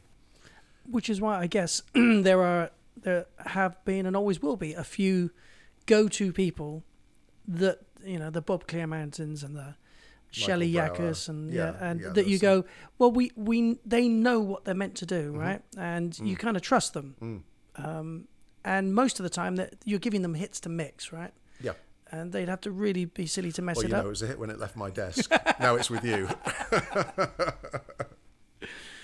so it's uh, it's the end of the 90s you've missed Coldplay Yeah. you Yeah, maybe the maybe I would have stayed at Virgin if, if I'd signed Coldplay. Yeah, but that that's gone. Yeah, yeah. Sorry to bang on about that, but God, that is that is something I still think about to this day, and I, I'd love to have that conversation with them one day. I was one But- of those guys. But they, uh, but you said it was it was kind of forced on you to move on. Yeah, because what was happening at that point was that the record labels were going through a massive period of change and consolidation, whereby there was outside money coming into the labels, and for example, um, EMI were buying Virgin. Right. So when EMI bought Virgin, they wanted to get rid of a certain number of the staff because they wanted to rationalise the place or the people that were being installed at the top. It, it literally changed from top to bottom. So from and a lot of the artists, down- I, I remember, you know, and yeah, what happens along with that is that new A&R people come in and they don't want to work on all the artists that have been signed before them, apart from the ones that they have to deliver. You all know, the ones that are selling lots of records. Correct, correct. But their name is not associated with something that somebody else signed, so Yeah. there's no, no value in it for them, and they get culled. Unfortunate. It's really terrible. I always think to this day it's awful. It Goes on all the time. So yeah, so that was happening. So I, I sort of saw an escape door, and I went to work in publishing. I went to work at Warner Chappell for a guy called Richard Manners, who was good enough to take me Oh, on. Amazing publisher. Yeah, and I, I, I, I- you know, um, I worked in publishing for the first time, so I sort of learnt that side of the business. And I, it was a short-lived run because Warner Chappell, part of Warner's, the same thing happened two years later. A consortium of American bankers, led by a guy called Edgar Bronfman, who was coming out of the Seagram's um, uh, brewing uh, dynasty Whiskey, Canadian whiskey. company, Warner's. So 20% of the workforce around the world went. And I was loving my time at Warner's, uh, at Warner Chappell. Being a publisher is quite a lovely, benign, simple world. You get many bites of the cherry, you know. But I signed a guy called Damien Rice. And I don't think I've ever, you know, oh, he's up there. He really is up there. And on that first album, oh, it, it was just incredible. I must have seen him 30 or 40 times all over the world chasing his signature. It took a year, but those gigs were like religious experiences. I, Well, I said to him once, you know, I go through every emotion when I see you play live, literally Absolutely. every emotion. Uh, and if anybody is, gets the chance to see Damien Rice play live, it he is phenomenal. He is he is something else as an artist. So in at some point in the in the I can't remember 98, 99 maybe, um, a woman called Trish got in touch with me, who was uh, David. Um, oh, this is on the podcast now, and I saw David Arnold. David, yes, right. Yeah. David Arnold's assistant, Yes. and she said, "We've got this artist we're bringing over from Ireland. Uh, or he's come over from Ireland, and he needs some gigs. Can you put him on at the Kashmir Club?" So Damien, I think it was pretty much his first gig. Him and Lisa played, and we cried, Oh, it's amazing. right? And we laughed, but we, but, but we mainly cried, Yeah. right? Because it, Yeah. I like you. For me, it was transcendental. It was the most beautiful sound Yes. you'd ever heard. Either him singing on his own or when Lisa joined him, it was amazing. And I saw David two weeks ago, and we had we talked about this, right? Because I remember Trish used to turn up. She had a load of like Sainsbury's carry bags with all her paperwork and her files in, and sadly she's not with us anymore. Um, and uh, and David said that he funded that first record to help him out, and he you know he was saying, listen, you know when when you sold enough, that don't worry. But they were selling like tens of thousands of copies of this album it was on cottage- their own. It was total cottage industry. I found a copy at Dublin Airport. I was on a plane going to Dublin to do some scouting, and and there, there was there was always an Irish section in, in the CD rack of Right. Dublin Airport. And I was having a flick through, see what was going on, because obviously, you know, Dublin was always an amazing um, hotbed of talent. We, we had a band called the Hothouse Flowers when I was Right. at London Records that were amazing. There was a group called the Picture House that I signed that did, weren't quite as successful as that, but still loved. Um, and I found this thing, and it was a cloth-bound CD. It was very, you know, with with beautiful presentation, And I took it back and played it, and it absolutely blew me away. But it didn't blow me away to the extent of seeing him live. When you saw him live, my goodness, yeah, yeah, it was religious. So at the point that you him, was he um, uh, working with Christian Tattersfield at that point? he point? had just started. Yes, yeah. Well, he was probably six months into it. Yeah, Right. they had they'd taken. The, I mean, the gigs had grown and grown and grown to the point where he was selling out pretty large venues already just off word of mouth. I mean, I saw him play in the upstairs bar of a place called the Garage in Highbury Corner, and there must he was supporting on his own with his guitar, uh, no fanfare, and there were probably twenty people in the room, and I, it was just jaw droppingly great. And from there on in, I was like, I've got to work with this guy. Right. Amazing. So I then pursued him for a year. Um, because it wasn't the right time to do a publishing deal, so that's fine. So, so a lo- off he went from his cottage industry, signed with Christian, um, i- i- in his Warner's label, and they started, you know, really motoring.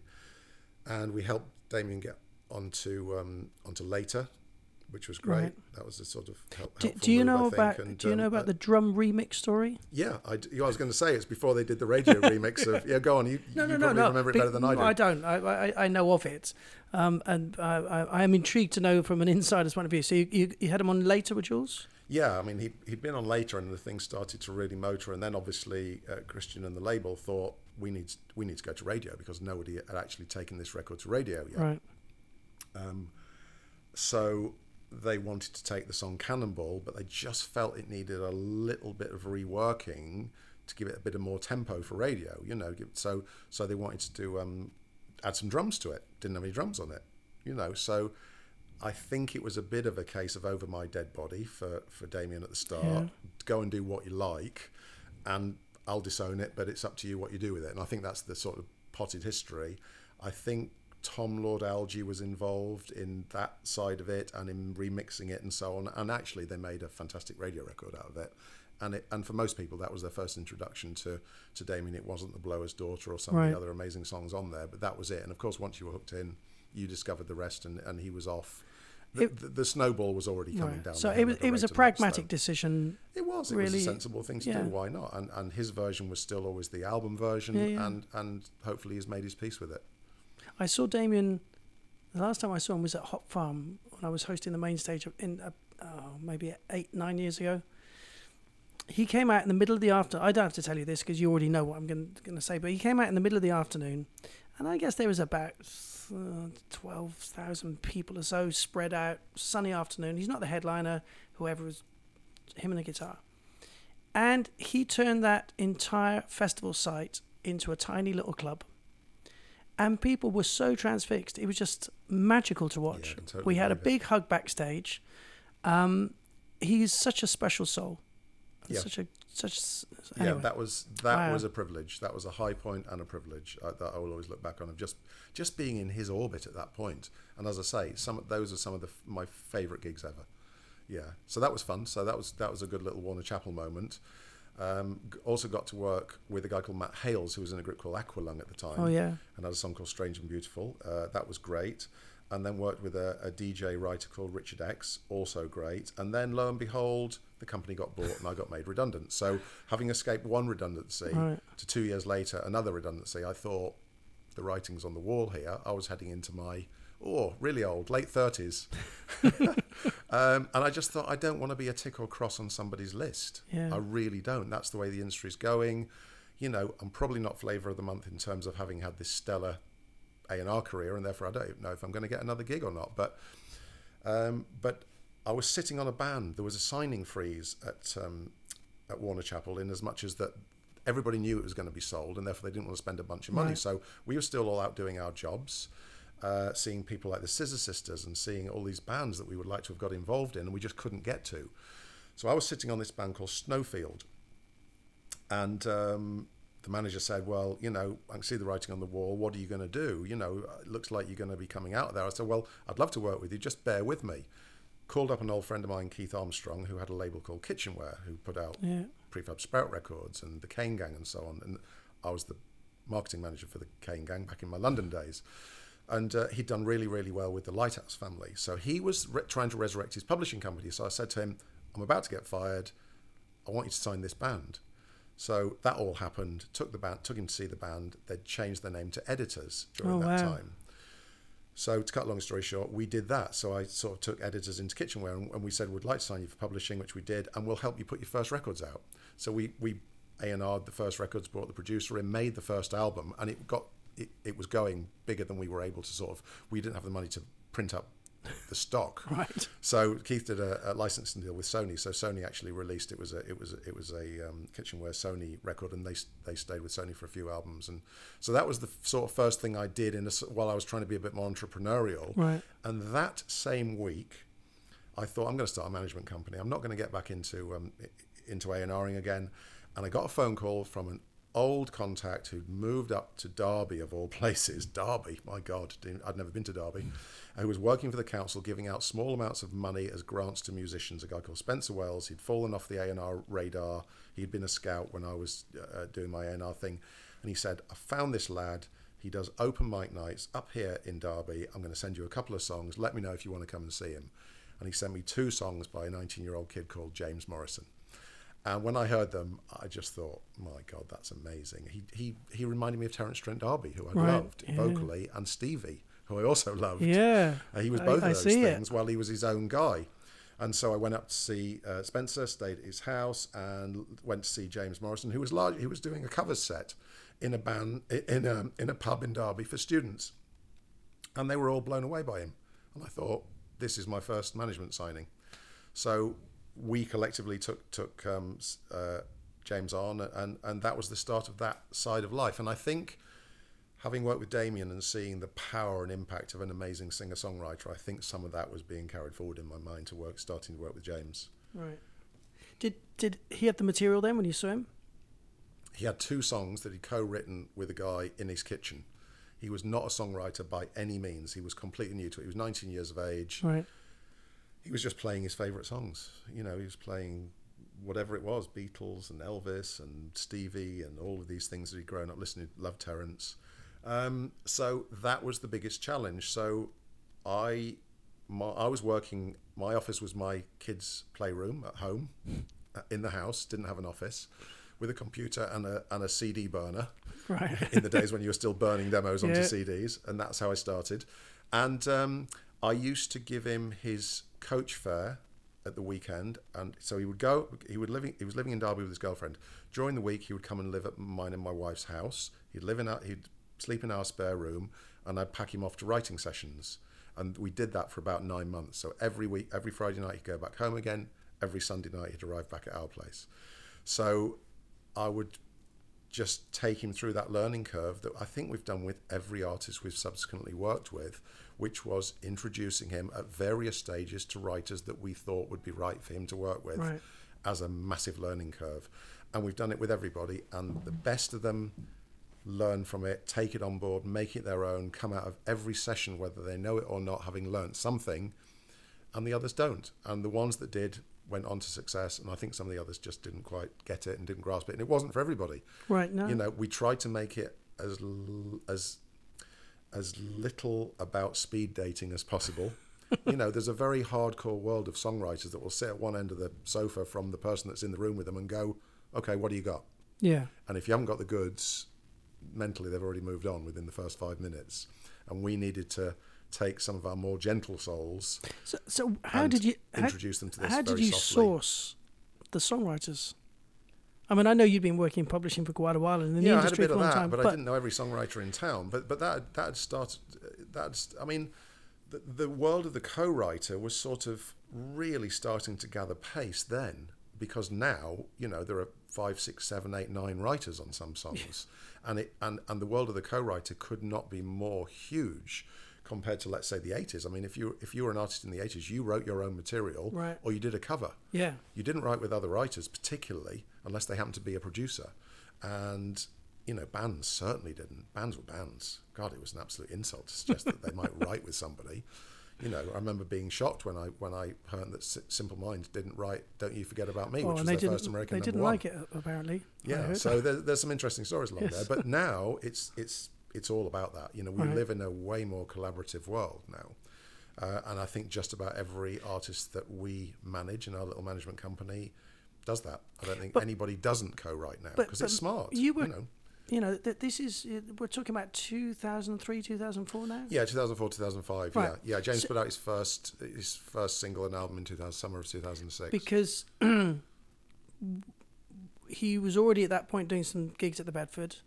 I He have, was, I he have this. I have this famous recording. If I was doing a show and he was my opening act, and I'm doing this intro to the audience, as I sometimes am want to do, saying. The next artist you're about to see in a few years, you're going to see on TV saying, "Didn't we see him for free at the Bedford?" But he had, uh, was it you? Um, you give me something. You give me Yeah, something. He, st- he had it at the that set. point, yeah. yeah, he did.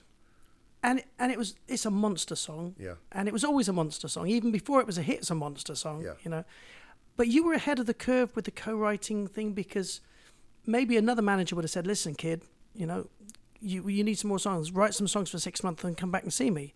But you were Yeah. being far more proactive. You're going maybe he can't do it or maybe he will take longer than six months.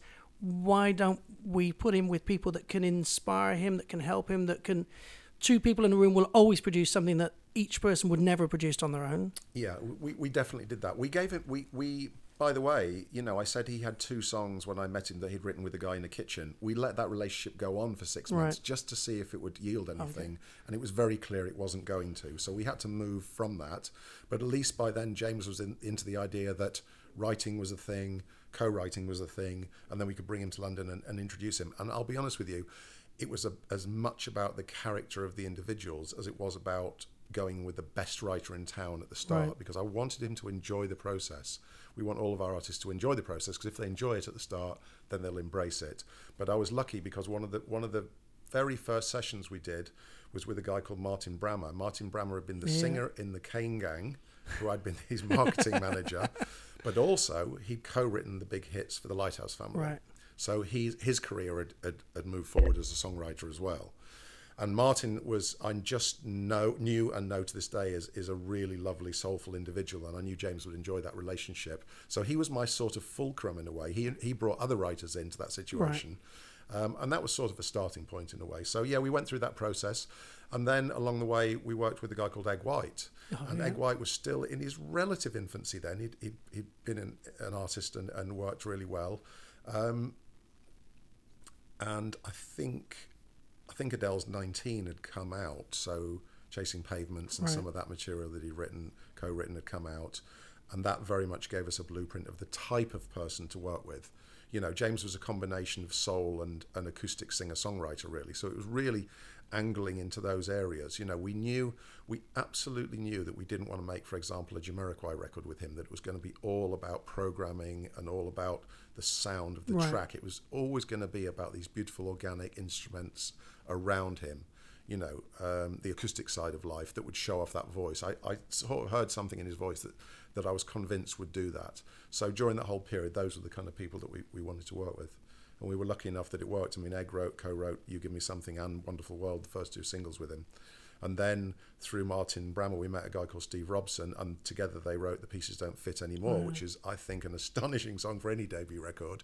And it was telling James's life story at that point in his relationship and so on. And, and you know, he's it takes all you, you- really need the stars to align in a, in a co-writing session. You know, got to remember these guys jo- jobbing. Let's let's do them a disservice. Let's call them jobbing songwriters. But you know, uh, that's not to do them down. No, but they're sitting there. That's what they do all day long, every day of the week. So whatever comes through the door on a Monday morning, they need to be inspired by because otherwise they're going.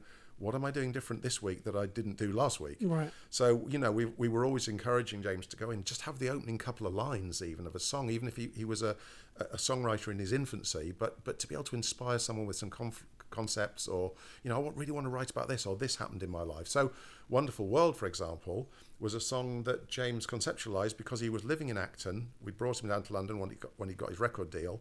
He was living in Acton and he got the bus to Eg White's in Shepherd's Bush. And on that bus, he saw a guy who was deaf and was pissed, being sort of badly treated by the passengers on the bus, being ignored and everything.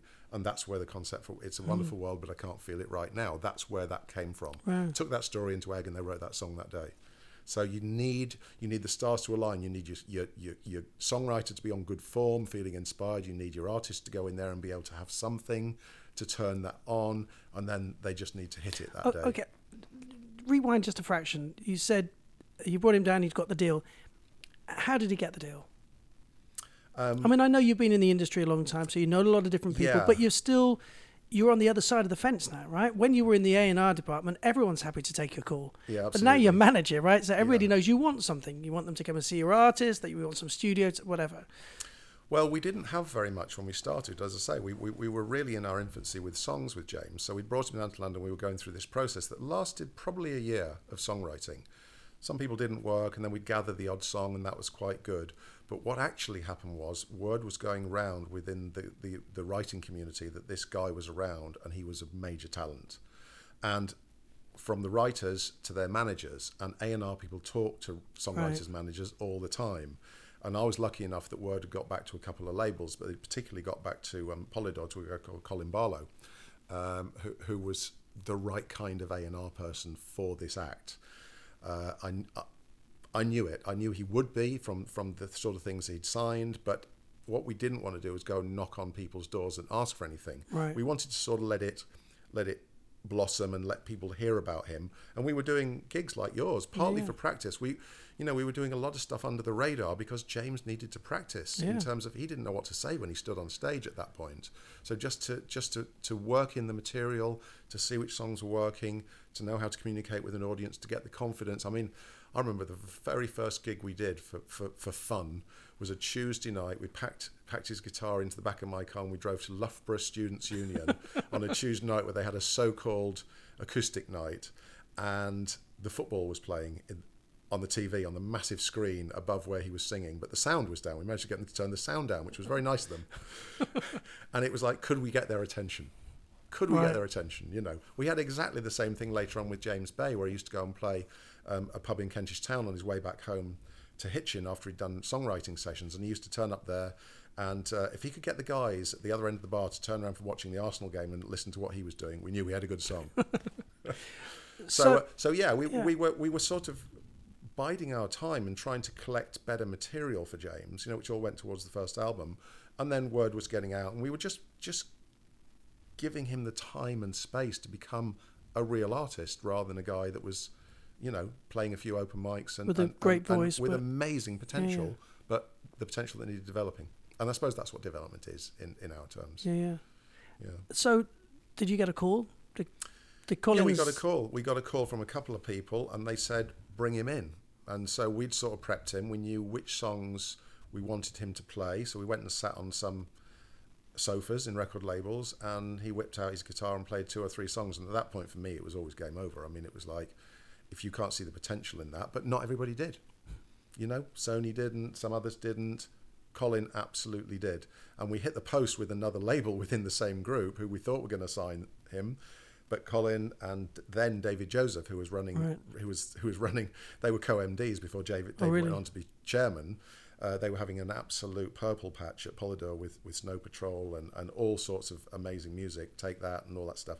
Um, they signed him and they were good to their word. And, and Colin was a great influence on the A&Ring and, and just bringing his experience of having made a lot of records to bear, you know, knowing when the right time was to take James to LA just for that experience, just the experience of being in studios and meeting people over there that he might not have ended up working with you know, but just to meet them and do the odd session and so on with, with no pressure on it whatsoever. So that that was all great.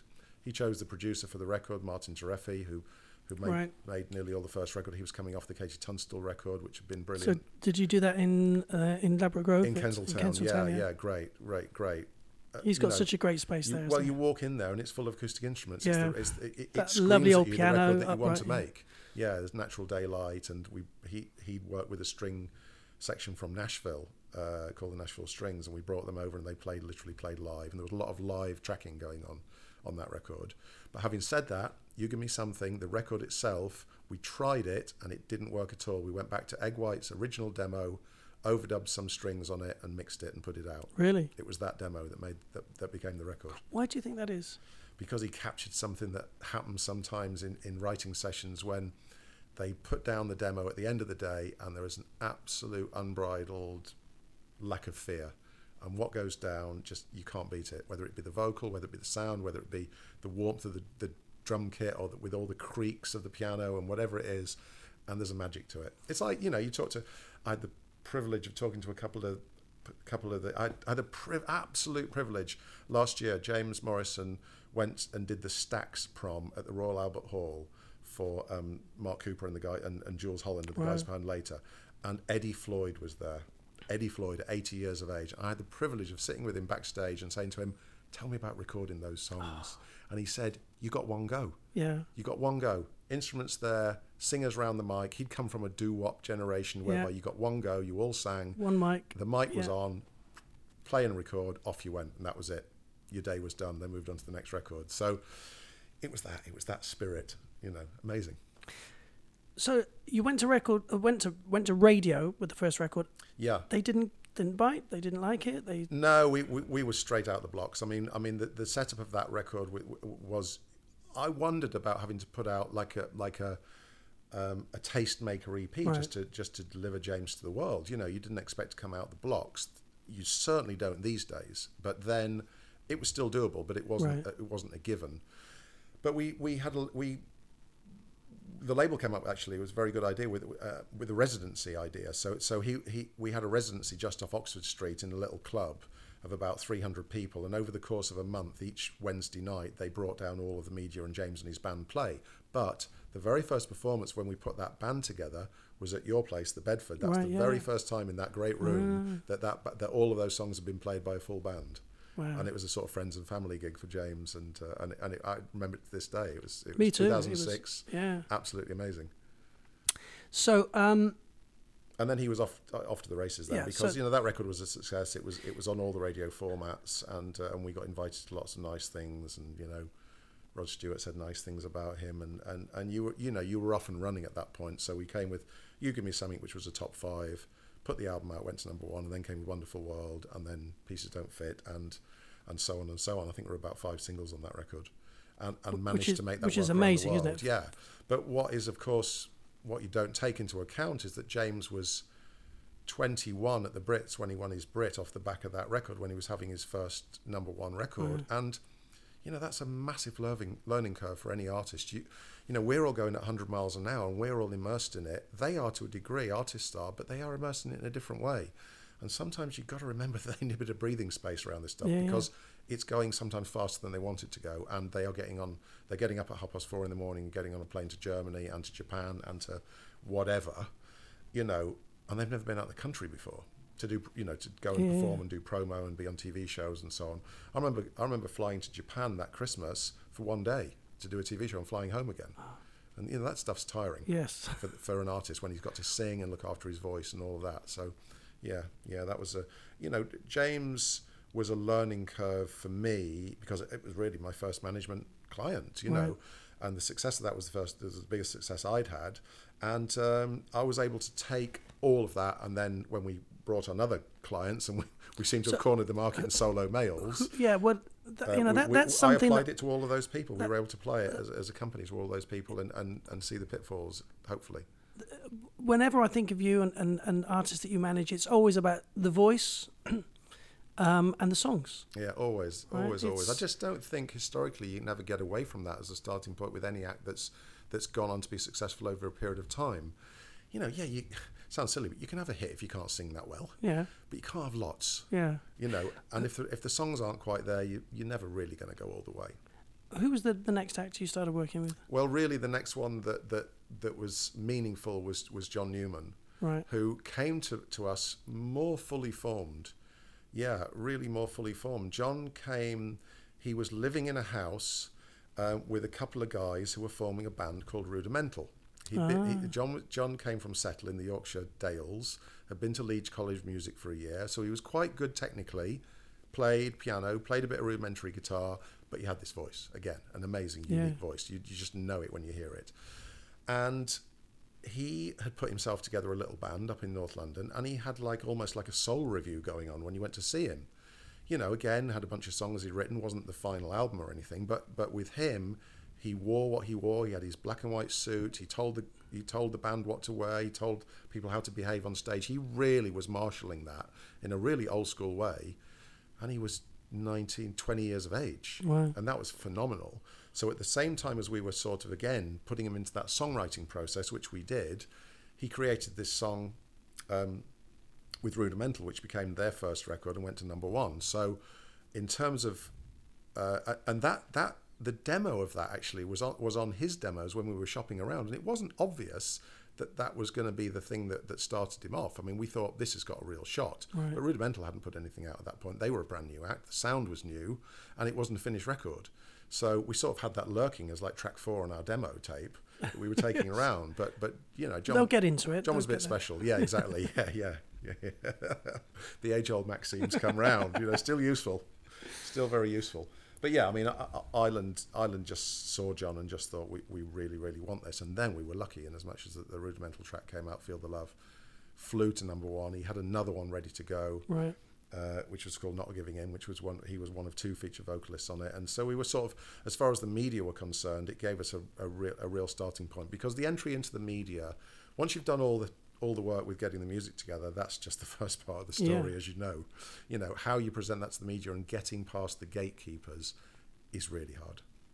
So with James Morrison, the song's so good, the voice is so good. You've got Polydor and their whole marketing team behind it, and and I'm guessing you know people have an artist on a major label come in with a track that good, they get excited and want to play it. And with John, Rudimental is exploding, and then his single is is so so radio friendly. It's Yeah, it is, it's, yeah. the, it's one of the stickiest things I've ever heard. Right? It's just Yeah. like it's it feels so good. But did you still have to work to get past the gatekeepers on this, or or No, it was it was way easier because if you, you know you, you're always in your mind thinking where is this record going to start? I mean, I'm talking slightly in old money here now Right. because we're talking still about radio being the absolute dominant force before streaming had started. So we're going back to the you yeah, know but uh, uh, but only, only a few years. years or seven years ago, right? But, but things have so changed in the last couple of years that Yeah. now that becomes part of factoring in your your plan because now when we look at the development of an artist, we're adding a whole extra year onto it Right. because you don't want to go to the media now because your stats, your how many streams you've got is so public that if you're t- you're going to talk to a radio plugger and you haven't got much of a story but you've got a great record and they look online and they go yeah but you've only got 5000 streams on Spotify Yeah, yeah. you're not going to get going. You're not going to get past that first gate. So you are waiting and you're looking for lots of other avenues in. But then it was like, okay, you used to think in terms of who's going to play this record first? What, what's our entry point into radio? And because of his age, it was very much Radio 1. So it was all about Zane Lowe in those days. So Zane Lowe had played Rudimental, hammered Rudimental. It was perfect for his show. So when John came with his own first record, it was obvious that's where it was going to start. And lucky enough, you know, he, he went for it. And then that was our route through to, to day, daytime uh, radio right. exposure. And then Capital came on board and, and, and, and. And we were off. You know, it was a record that t- had lots of touch points as, as far as the media were concerned. It was very cool. You know, we picked up on his northern, his mum, and his mum and he were into Northern Soul. Hey, there you go. Uh, resonated with me again. So the first video had a had a tint of Northern Soul Yeah. about it. He was a Northern Soul in my in my view, you know, and, and he came with the idea. He absolutely developed that idea with, with the video director. Um, so that it's funny, you know, when when things are going well, they seem easy. you know, when you're short of ideas, when things aren't going well, every, every idea seems hard fought. But but you know, we were on a roll, and, and we had a lot of backing, and, and, and we were able to sort of um, move through those creative ideas pretty seamlessly. And he was a great live performer. That's the other thing. People were coming to see him straight away, and Were you Boom. expanding your team were at this off. point? yeah, we were. I mean, I mean, really, um, we'd gone through a few changes actually at the company, and really, what came out the other end was was Ryan and I, who's, who's Ryan Lofthouse, who's my partner now, um, uh, uh, came out of what was the, the, the old business, which we sort of pulled apart because it wasn't quite working. But we kept all our artists, changed the name, and, and started small again. So we had James Morrison and Ryan. Ryan came on board, and we had a whole chat about you know where to find artists the, these days. And within the space of, I think three months, he'd gone off and found George Ezra and James Bay Oh wow. because we talked about the music colleges. We, we'd actually, as a management company, had quite a bad experience with the Brit School, whereby we just didn't feel as though, given we'd had some success and given we sort of seemed to know what we were doing, we thought we might have a, you know, they might sort of welcome us with open arms, and they really didn't. um, and it wasn't. We didn't want any special favors. We Right. just wanted a dialogue Yeah, yeah. that was meaningful and, and whereby we might, you know, get p- past this sort of brick wall. And you know, if you're listening, Brit School, please feel free to take that on board because because there's so many amazing talents have come out of, of that place. But I just our experience of it wasn't good. So we sort of went, well, where else? Where else are, are- young artists and young singers performers?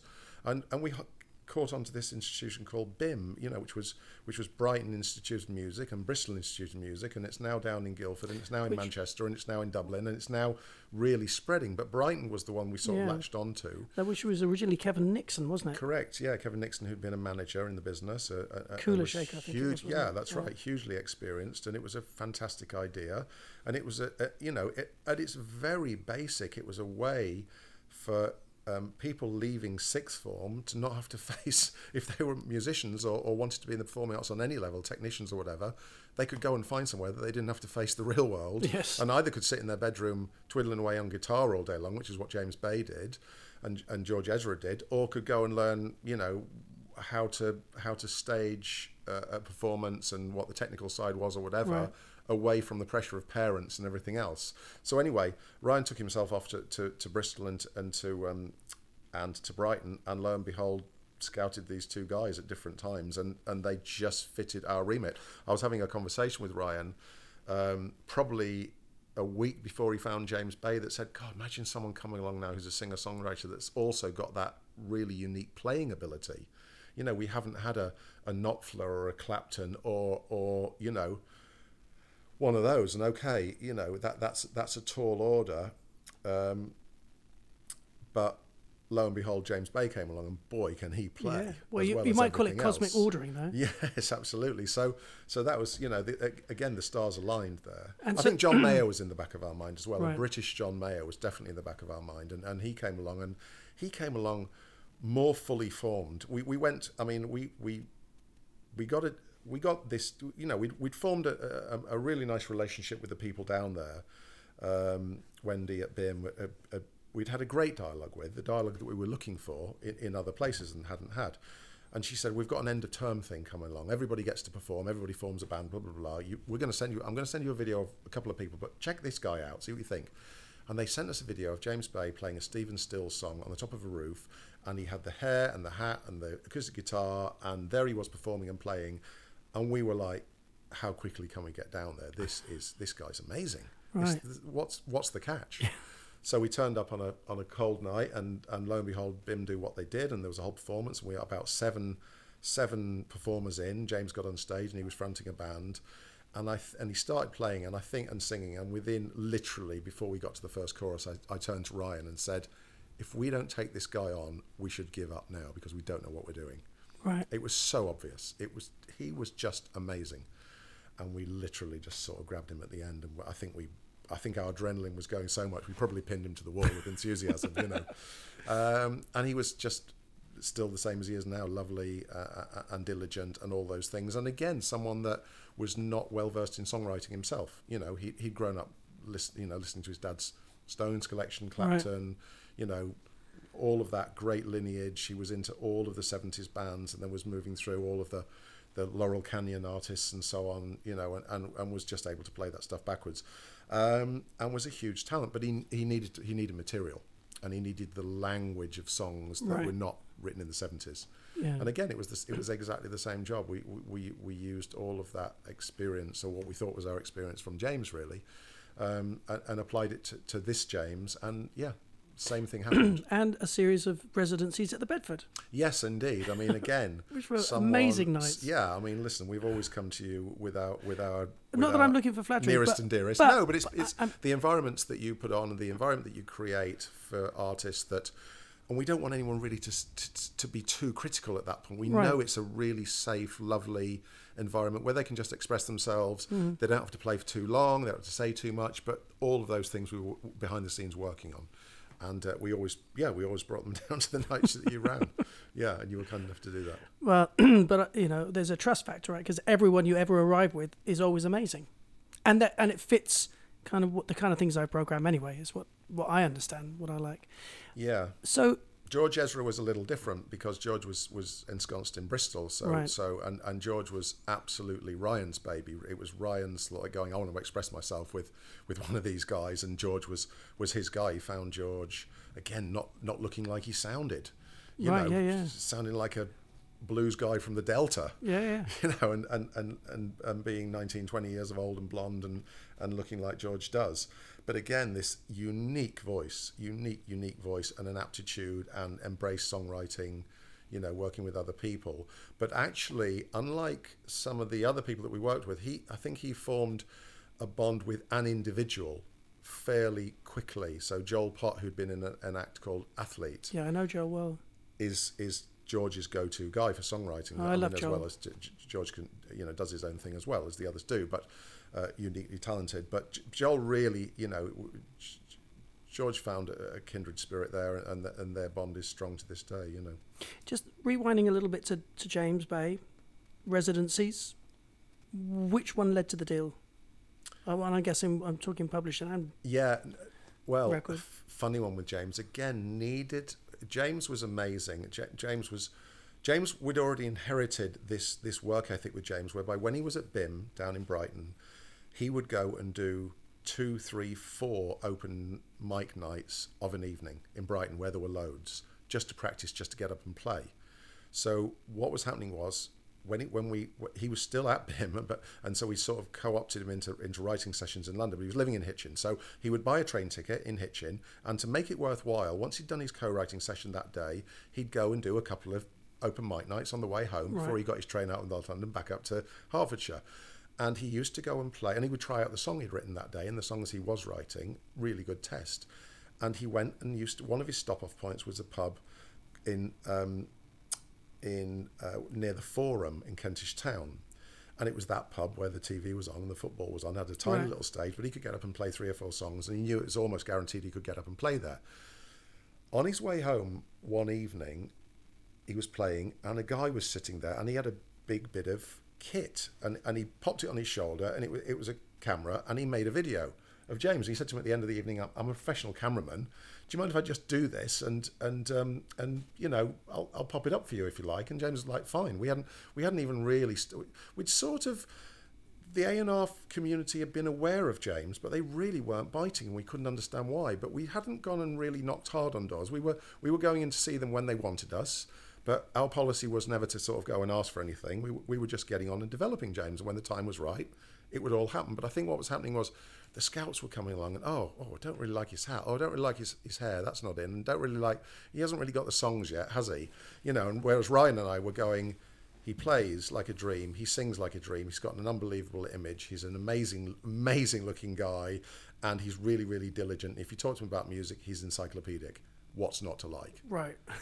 So anyway, we were sort of, you know, we weren't really getting very far with getting him a deal in the UK, but you know, it was slow going. And by the way, the other thing we were thinking of is we've just broken two singer-songwriters. We've got another one that people are interested in. It's what we do. Yes. You know, sort of trust us here, Yes. everybody. You know, give us give us some leeway. But anyway, it wasn't happening. Um, so this guy pops up this video on YouTube, and lo and behold, he gets seen in New York by a label. Really? Yeah, they'd sort of vaguely heard about this guy, and they looked at the at the video, which had had about thirty views, and they went fly him over. so that was Republic Records, who were Oh, wow. number one label in, in the US in terms of you know. So Ryan and I went over there, and we'd sort of had a bit of interest in the UK. You know, Sony was sort of sniffing, and a, a label called Relentless was, was sniffing, and actually um, Decca was sniffing. You know, and l- looking around, but it wasn't necessarily quite where we wanted it to be. We took James over. He did a showcase for them in their little. They had a little room with a stage, which was lovely. He loved it. A couple of amps in there. He played for them, and they just locked the doors and said, "We're signing him. You're not going home." Wow. And That's on that trip, they bought him. He'd seen a guitar. He'd seen the Epiphone guitar that the- became the sort of emblem of the first album. He'd seen it in a record store, and he happened, to, in all innocence, he, he happened to say it to them, to the A&R guy, in a passing. "Oh, What have you been doing this afternoon? I went down to Bleecker Street, killed a bit of time. Oh, Matt Umanov guitars, amazing, famous. Saw this amazing Epiphone 53, you know, blah, blah, blah, blah, blah. Epiphone Casino in there, great, loved it. Anyway, couldn't afford it, went on. The guy bought him the guitar and shipped it. It was ready waiting in England when we got back. You uh, know, it was That's just one of those magic That- moments. that's- that's like the Magic 80s moments. again. Yeah, exactly. so yeah, we were able to do a deal with them. We, it was very exciting signing to a label in New York. But you know, hindsight's a wonderful thing, isn't it? We just couldn't see what was wrong, and nobody else was really all over us for, for James. And and you would think, right? You you've absolutely proved your ability to find artists and know what you do and have hits. That they you would be given more credit for that. What can I say? You know, I mean, look, th- th- there's no free lunch. You know. um, uh, Paul, we've we've um, we're nearly at two hours. Wow. Okay. Really? Yes. We are. It's eight o'clock. Goodness me. So You're gonna have um, to edit this. no, this is going as it is. Oh, I might do. It, it might be a two-parter. Cleethorpes needs to be cut down. Coldplay needs to be nothing cut down. nothing's being cut down it's all amazing stuff listen you uh, your stories are amazing and and um, you speak so eloquently um, and uh, and and you're so well informed i'm loving what i'm hearing uh, let's just maybe Let's bring pause. no no no let's bring it up to date for just a little bit to finish that the next 10 Sure. minutes or so so james morrison james bay george ezra john newman Yeah. are the kind of now the the core, how did the george ezra thing happen Well, it was was all about Ryan and his abilities. Really, you know, he went and found him at, at- at BIMM Bristol, and the great thing um, was was developing an act outside of living in London. Really, because George, between them, George and and and, Jet, um, and Ryan, put on what became a, a famous now residency in a pub in Bristol. And I actually don't know, I can't remember the name of the pub, but it was somewhere that, that weren't putting on gigs. So George went in there on the first week, took all his mates in there. It was amazing. It grew week on week, month on month, to the point where it was just a massive party by the end. So it was an amazing thing to do. But um, yeah, that that just grew and grew. So Sony did a, did the deal with George, and then uh, the A and R guy, by all accounts, Ollie Hodge had this, and, and, and Alison Donald, experienced person, had this amazing idea to say, why don't you get an Interrail ticket and go off around Europe, and go and get some experience of life? And lo and behold, he never got to Budapest, but he wrote the song about it, which is true. So uh, they they did a great job, and, and, and we hope we hope for Ryan and his behalf that he's going to be number one Right. with a song called Shotgun this week on his second album. Although this Amazing journey although this podcast may go out in a month or so's time That's okay. but it, Yeah. Well, as it, we it was great at number one last June. yes last month um, who else do you have on the books at the moment Well, it's now about it, obviously it's about it's about working with all of those artists on second albums, third albums, and so Right. on. But we're also excited with with some new talent we have. So we have an amazing young female artist. Finally, it's not through want of trying. We found a female artist to work with. We're we are not misogynistic in the office in any way. Uh, we've looked long and hard, and we have an artist called Lily Moore, um, Right. who I think is really, really special. Found by by two guys in our office who are sort of coming through as new managers, and w- do, do we're in business with them. do you them. find it exciting nurturing new management talent and new industry talent Yeah, really exciting. I mean, I mean, uh, the the two guys, Josh and Chris, that I'm talking about now, have, have become. Uh, they start off as our assistants and day-to-day managers on the other artists, and because we have an open plan office, everybody hears every conversation that goes on, and I hope there's a there's a steep learning curve that goes with that, good and Yes. bad, you know. But but yeah, you see what you see everything that goes Yeah, on. Um, so they found a young artist called Lily Moore singing an Etta James song online uh, when she was 16 and a half. And she was just about to start an A level course, part of which again involved being at um, a thing called Access for Music, which is a, a thing for artists in London. And Lily is a unique talent, but needed, you know, lots of space uh, to allow her to finish off her education. And we worked with her in her summer holidays to do all of that stuff that we say that we Yeah, do, yeah, and yeah, we continue to do.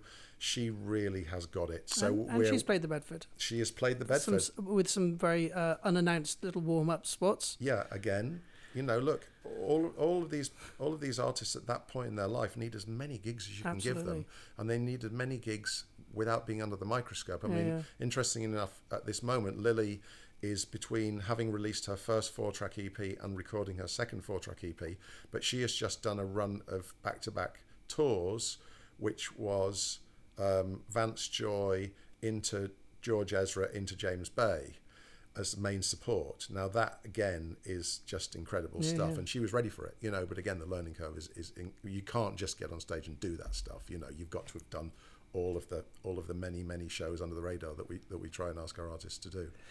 Before we finish, um, two things. Uh, one is things have changed r- radically in the music industry in the last two years, maybe three years. Yeah, I think it changed every six months now. Uh, yeah, it, it's it's almost scary. One thing never changes. You need some music. That's that's still the currency of this industry. But even within that, things are changing. You know, for, for my taste, this there's a kind of lot of mumble rap happening that I hate, and I've even I, I think I heard a little bit of the Jay Z and Beyonce thing, and that seems to be the same. It's like nobody's singing anymore. It's like sorry, I know I'm offending a lot of people by saying that who like it and understand it. I'm I'm old, I don't get it, but but everything is changing very fast. How do you see your role as manager with your artists in this changing face of the industry? Um, I think that things are changing. I think there's a place for still for every single type of music to have its own lane. The lanes that you're talking about of that genre, just because of the way that the algorithms work on the streaming services, seem to push those thing that music, um, particularly US based, to the forefront. Which means, for example, if you're a band at the moment, you feel like there aren't many channels for you, because the way playlists are, and the, and we live in a world now of playlists, you know, and it's going to be really fascinating over over over the current generation and what comes uh, uh, um, the generation that comes after them just to see how they is the album a dead format do they actually gravitate towards the album anymore is it just about having 300 songs on a playlist and that becomes your album things are things are changing weekly you know youtube announced last week that that, that you know that the, the streams of, of views on on youtube will count towards the chart um, but this is all playing. This is all playing marketing games, really. I mean, music has never been more prevalent. It's in. It's everywhere you walk down the street. It's in every supermarket. It's on every movie. It's on every TV ad. It's everywhere you go. You know, so which is amazing. It's amazing for, for, for musicians. And I suppose the streaming side of life and all of the social networking side of life has sort of democratized music in as much as anybody can put music up. It's now the, the difficulty is navigating right, yes. that absolute plethora of music it's good that you don't just get pushed 25 songs on a playlist that a radio station wants to play anymore and you know you're crying out listening to that going oh, i don't really like that music i want to i want to listen to something way more interesting whereas you can go and find an amazing artist called rex orange county on spotify who's probably never been near radio but has put tons of music up there for people to listen to and people are finding it right you know so so um, yeah, the, the, it's just the delivery of the music is changing, and we're obviously moving towards. You know, look, most of us have got a subscription to Sky, mm-hmm. and it's become part of our life for movies or Netflix or whatever it is. That's what music is now. It's it's hopefully ten quid a month for all you can eat. I mean, the weird thing is now, you know, you've got the entire history of music on your phone. Yes, it's, it's more like where do I go? Yes, you know, absolutely. And, and the guidance of spot, uh, uh the guidance of playlists on all the streaming services, Apple, Spotify, the whole lot of them, is great actually because you know I discover music from listening to the stuff my daughter is listening to on her playlists because there'll be a ton of stuff on there that I've never heard of. But our job now is to, is to still try and set up the artist to get because there are gatekeepers there. You've got to you've got to be on right. those playlists. There's the new gatekeeper. Yes. Uh, is my track going to be on those playlists? Is are we waking up on a Friday morning at six a.m. going? are we on New Music Friday, right. which is many people's go-to discovery list. So it's the discovery element amongst all the noise that's out there, and you know people are looking in so many different directions now. We're we're all as artist managers trying to point them towards our artist and and, and that. And some of the some of the maxims don't change. You know, we, we try and work on the live side with all our artists because we feel as though if we can develop the live live side and get word of mouth going on on amazing performers and sell tickets, and those tickets become bigger gigs we can go to the media and go, it sort of doesn't matter what you think, it's happening. Go with it. Yeah, yeah. Because there are 750 people in the Scala and they've arrived here for some reason. Look, you haven't played them yet. Get on board. Yeah. Okay, and the final thing uh, I would like to ask you is some words of advice for young musicians, songwriters, people st- kind of looking to make a start in the industry as we are right now. What, what I won't give you a number. What what num what what things would you advise young? I mean, and you talk a lot on panels, and I know I'm sure people come up to you all the time and say, "What what have I got to do?" But there must yeah. be some things that you've experienced that you think artists should be focusing on. Yeah, I mean, I, I think I think that that gaining experience of performing and gaining experience of songwriting, even if it's with four of your mates in a bedroom, is the starting point. Um, I don't think there's anything wrong with doing covers and that whole world. I think anything that can that can help you develop your singing voice, anything that can help help you develop your your performance, I think they are the starting points. They're the building blocks. For God's sake, don't go and pay anyone loads all your savings to go and make a video when you're trying to get a demo together. It's just just a waste of time. You know, just just use use what little money you have in in the best possible ways. Now, something else that artists ask me all the time, as you can imagine, at the Bedford is can you suggest any managers, Tony? And and I always answer this. I never suggest anyone, right? Because, well, first of all, I think it's um, I think it's all it's very personal, right? So, the the people that I think are good managers might not be the the good manager for you. But I heard someone say once that when you're ready, a manager will find you. And in a weird way, that's kind of everything I've heard you say is exactly that, right? Yeah, I think I think that I actually think the business is pretty sophisticated for people that, that I think there's a level of sophistication and discovery um, and there are channels for people that are actually pretty good. So I think if you're quite good, somebody along the way will know somebody that they can recommend Yeah. you to. If you're not very good, it might not happen, and that's just a fact. You've got to face that. Not everybody is is born to be an amazing performer, amazing writer, and going to go all the way. Not to say that you shouldn't try, but equally, you know, don't be surprised if a few doors get slammed in your face because you've got to be thick-skinned, really thick-skinned. But yeah, I mean, as I said to you, you know, when I was doing my, my little demos and putting 10 songs, nine, 10 songs and sending them off to without a name on them, I didn't have any concept about finding a lawyer or finding a label or finding, you know, I didn't even know what a promoter was, someone to go and talk to to get a gig. So there are avenues and people will fi- people will find you. Right. I mean, the business is sophisticated. It wants to find you. You know, when a band forms in Hull, I get to know about them because somebody will tell me, or somebody will tell somebody that somebody knows somebody that will tell me. Right. You know, so yeah, I mean, it's an exaggeration, but you know what I mean. But no, but you found someone in Derby, right? Yes. You know, through through an old contact, saying this guy's great. Come on, what do you think? Right. So there it is in action. Yes, yeah. exactly. So so get out there, get out. You know, the, the social media gives you the chance to actually be online, but also get out, get out and play, get out and, and form lots of bands. For, play with people that may not end up being the people that you end up playing with, but it'll be great experience. is there any artist out there that you wished you managed? Oh, tons, tons. Yeah.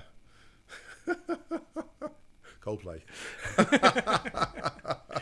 On that note, um, Paul McDonald, thank you so much for being Yeah, my first guest on Originate, Innovate, Don't Deviate. I enjoyed it. I, I can't believe that we've done almost two hours. It feels like 10 minutes to slip by.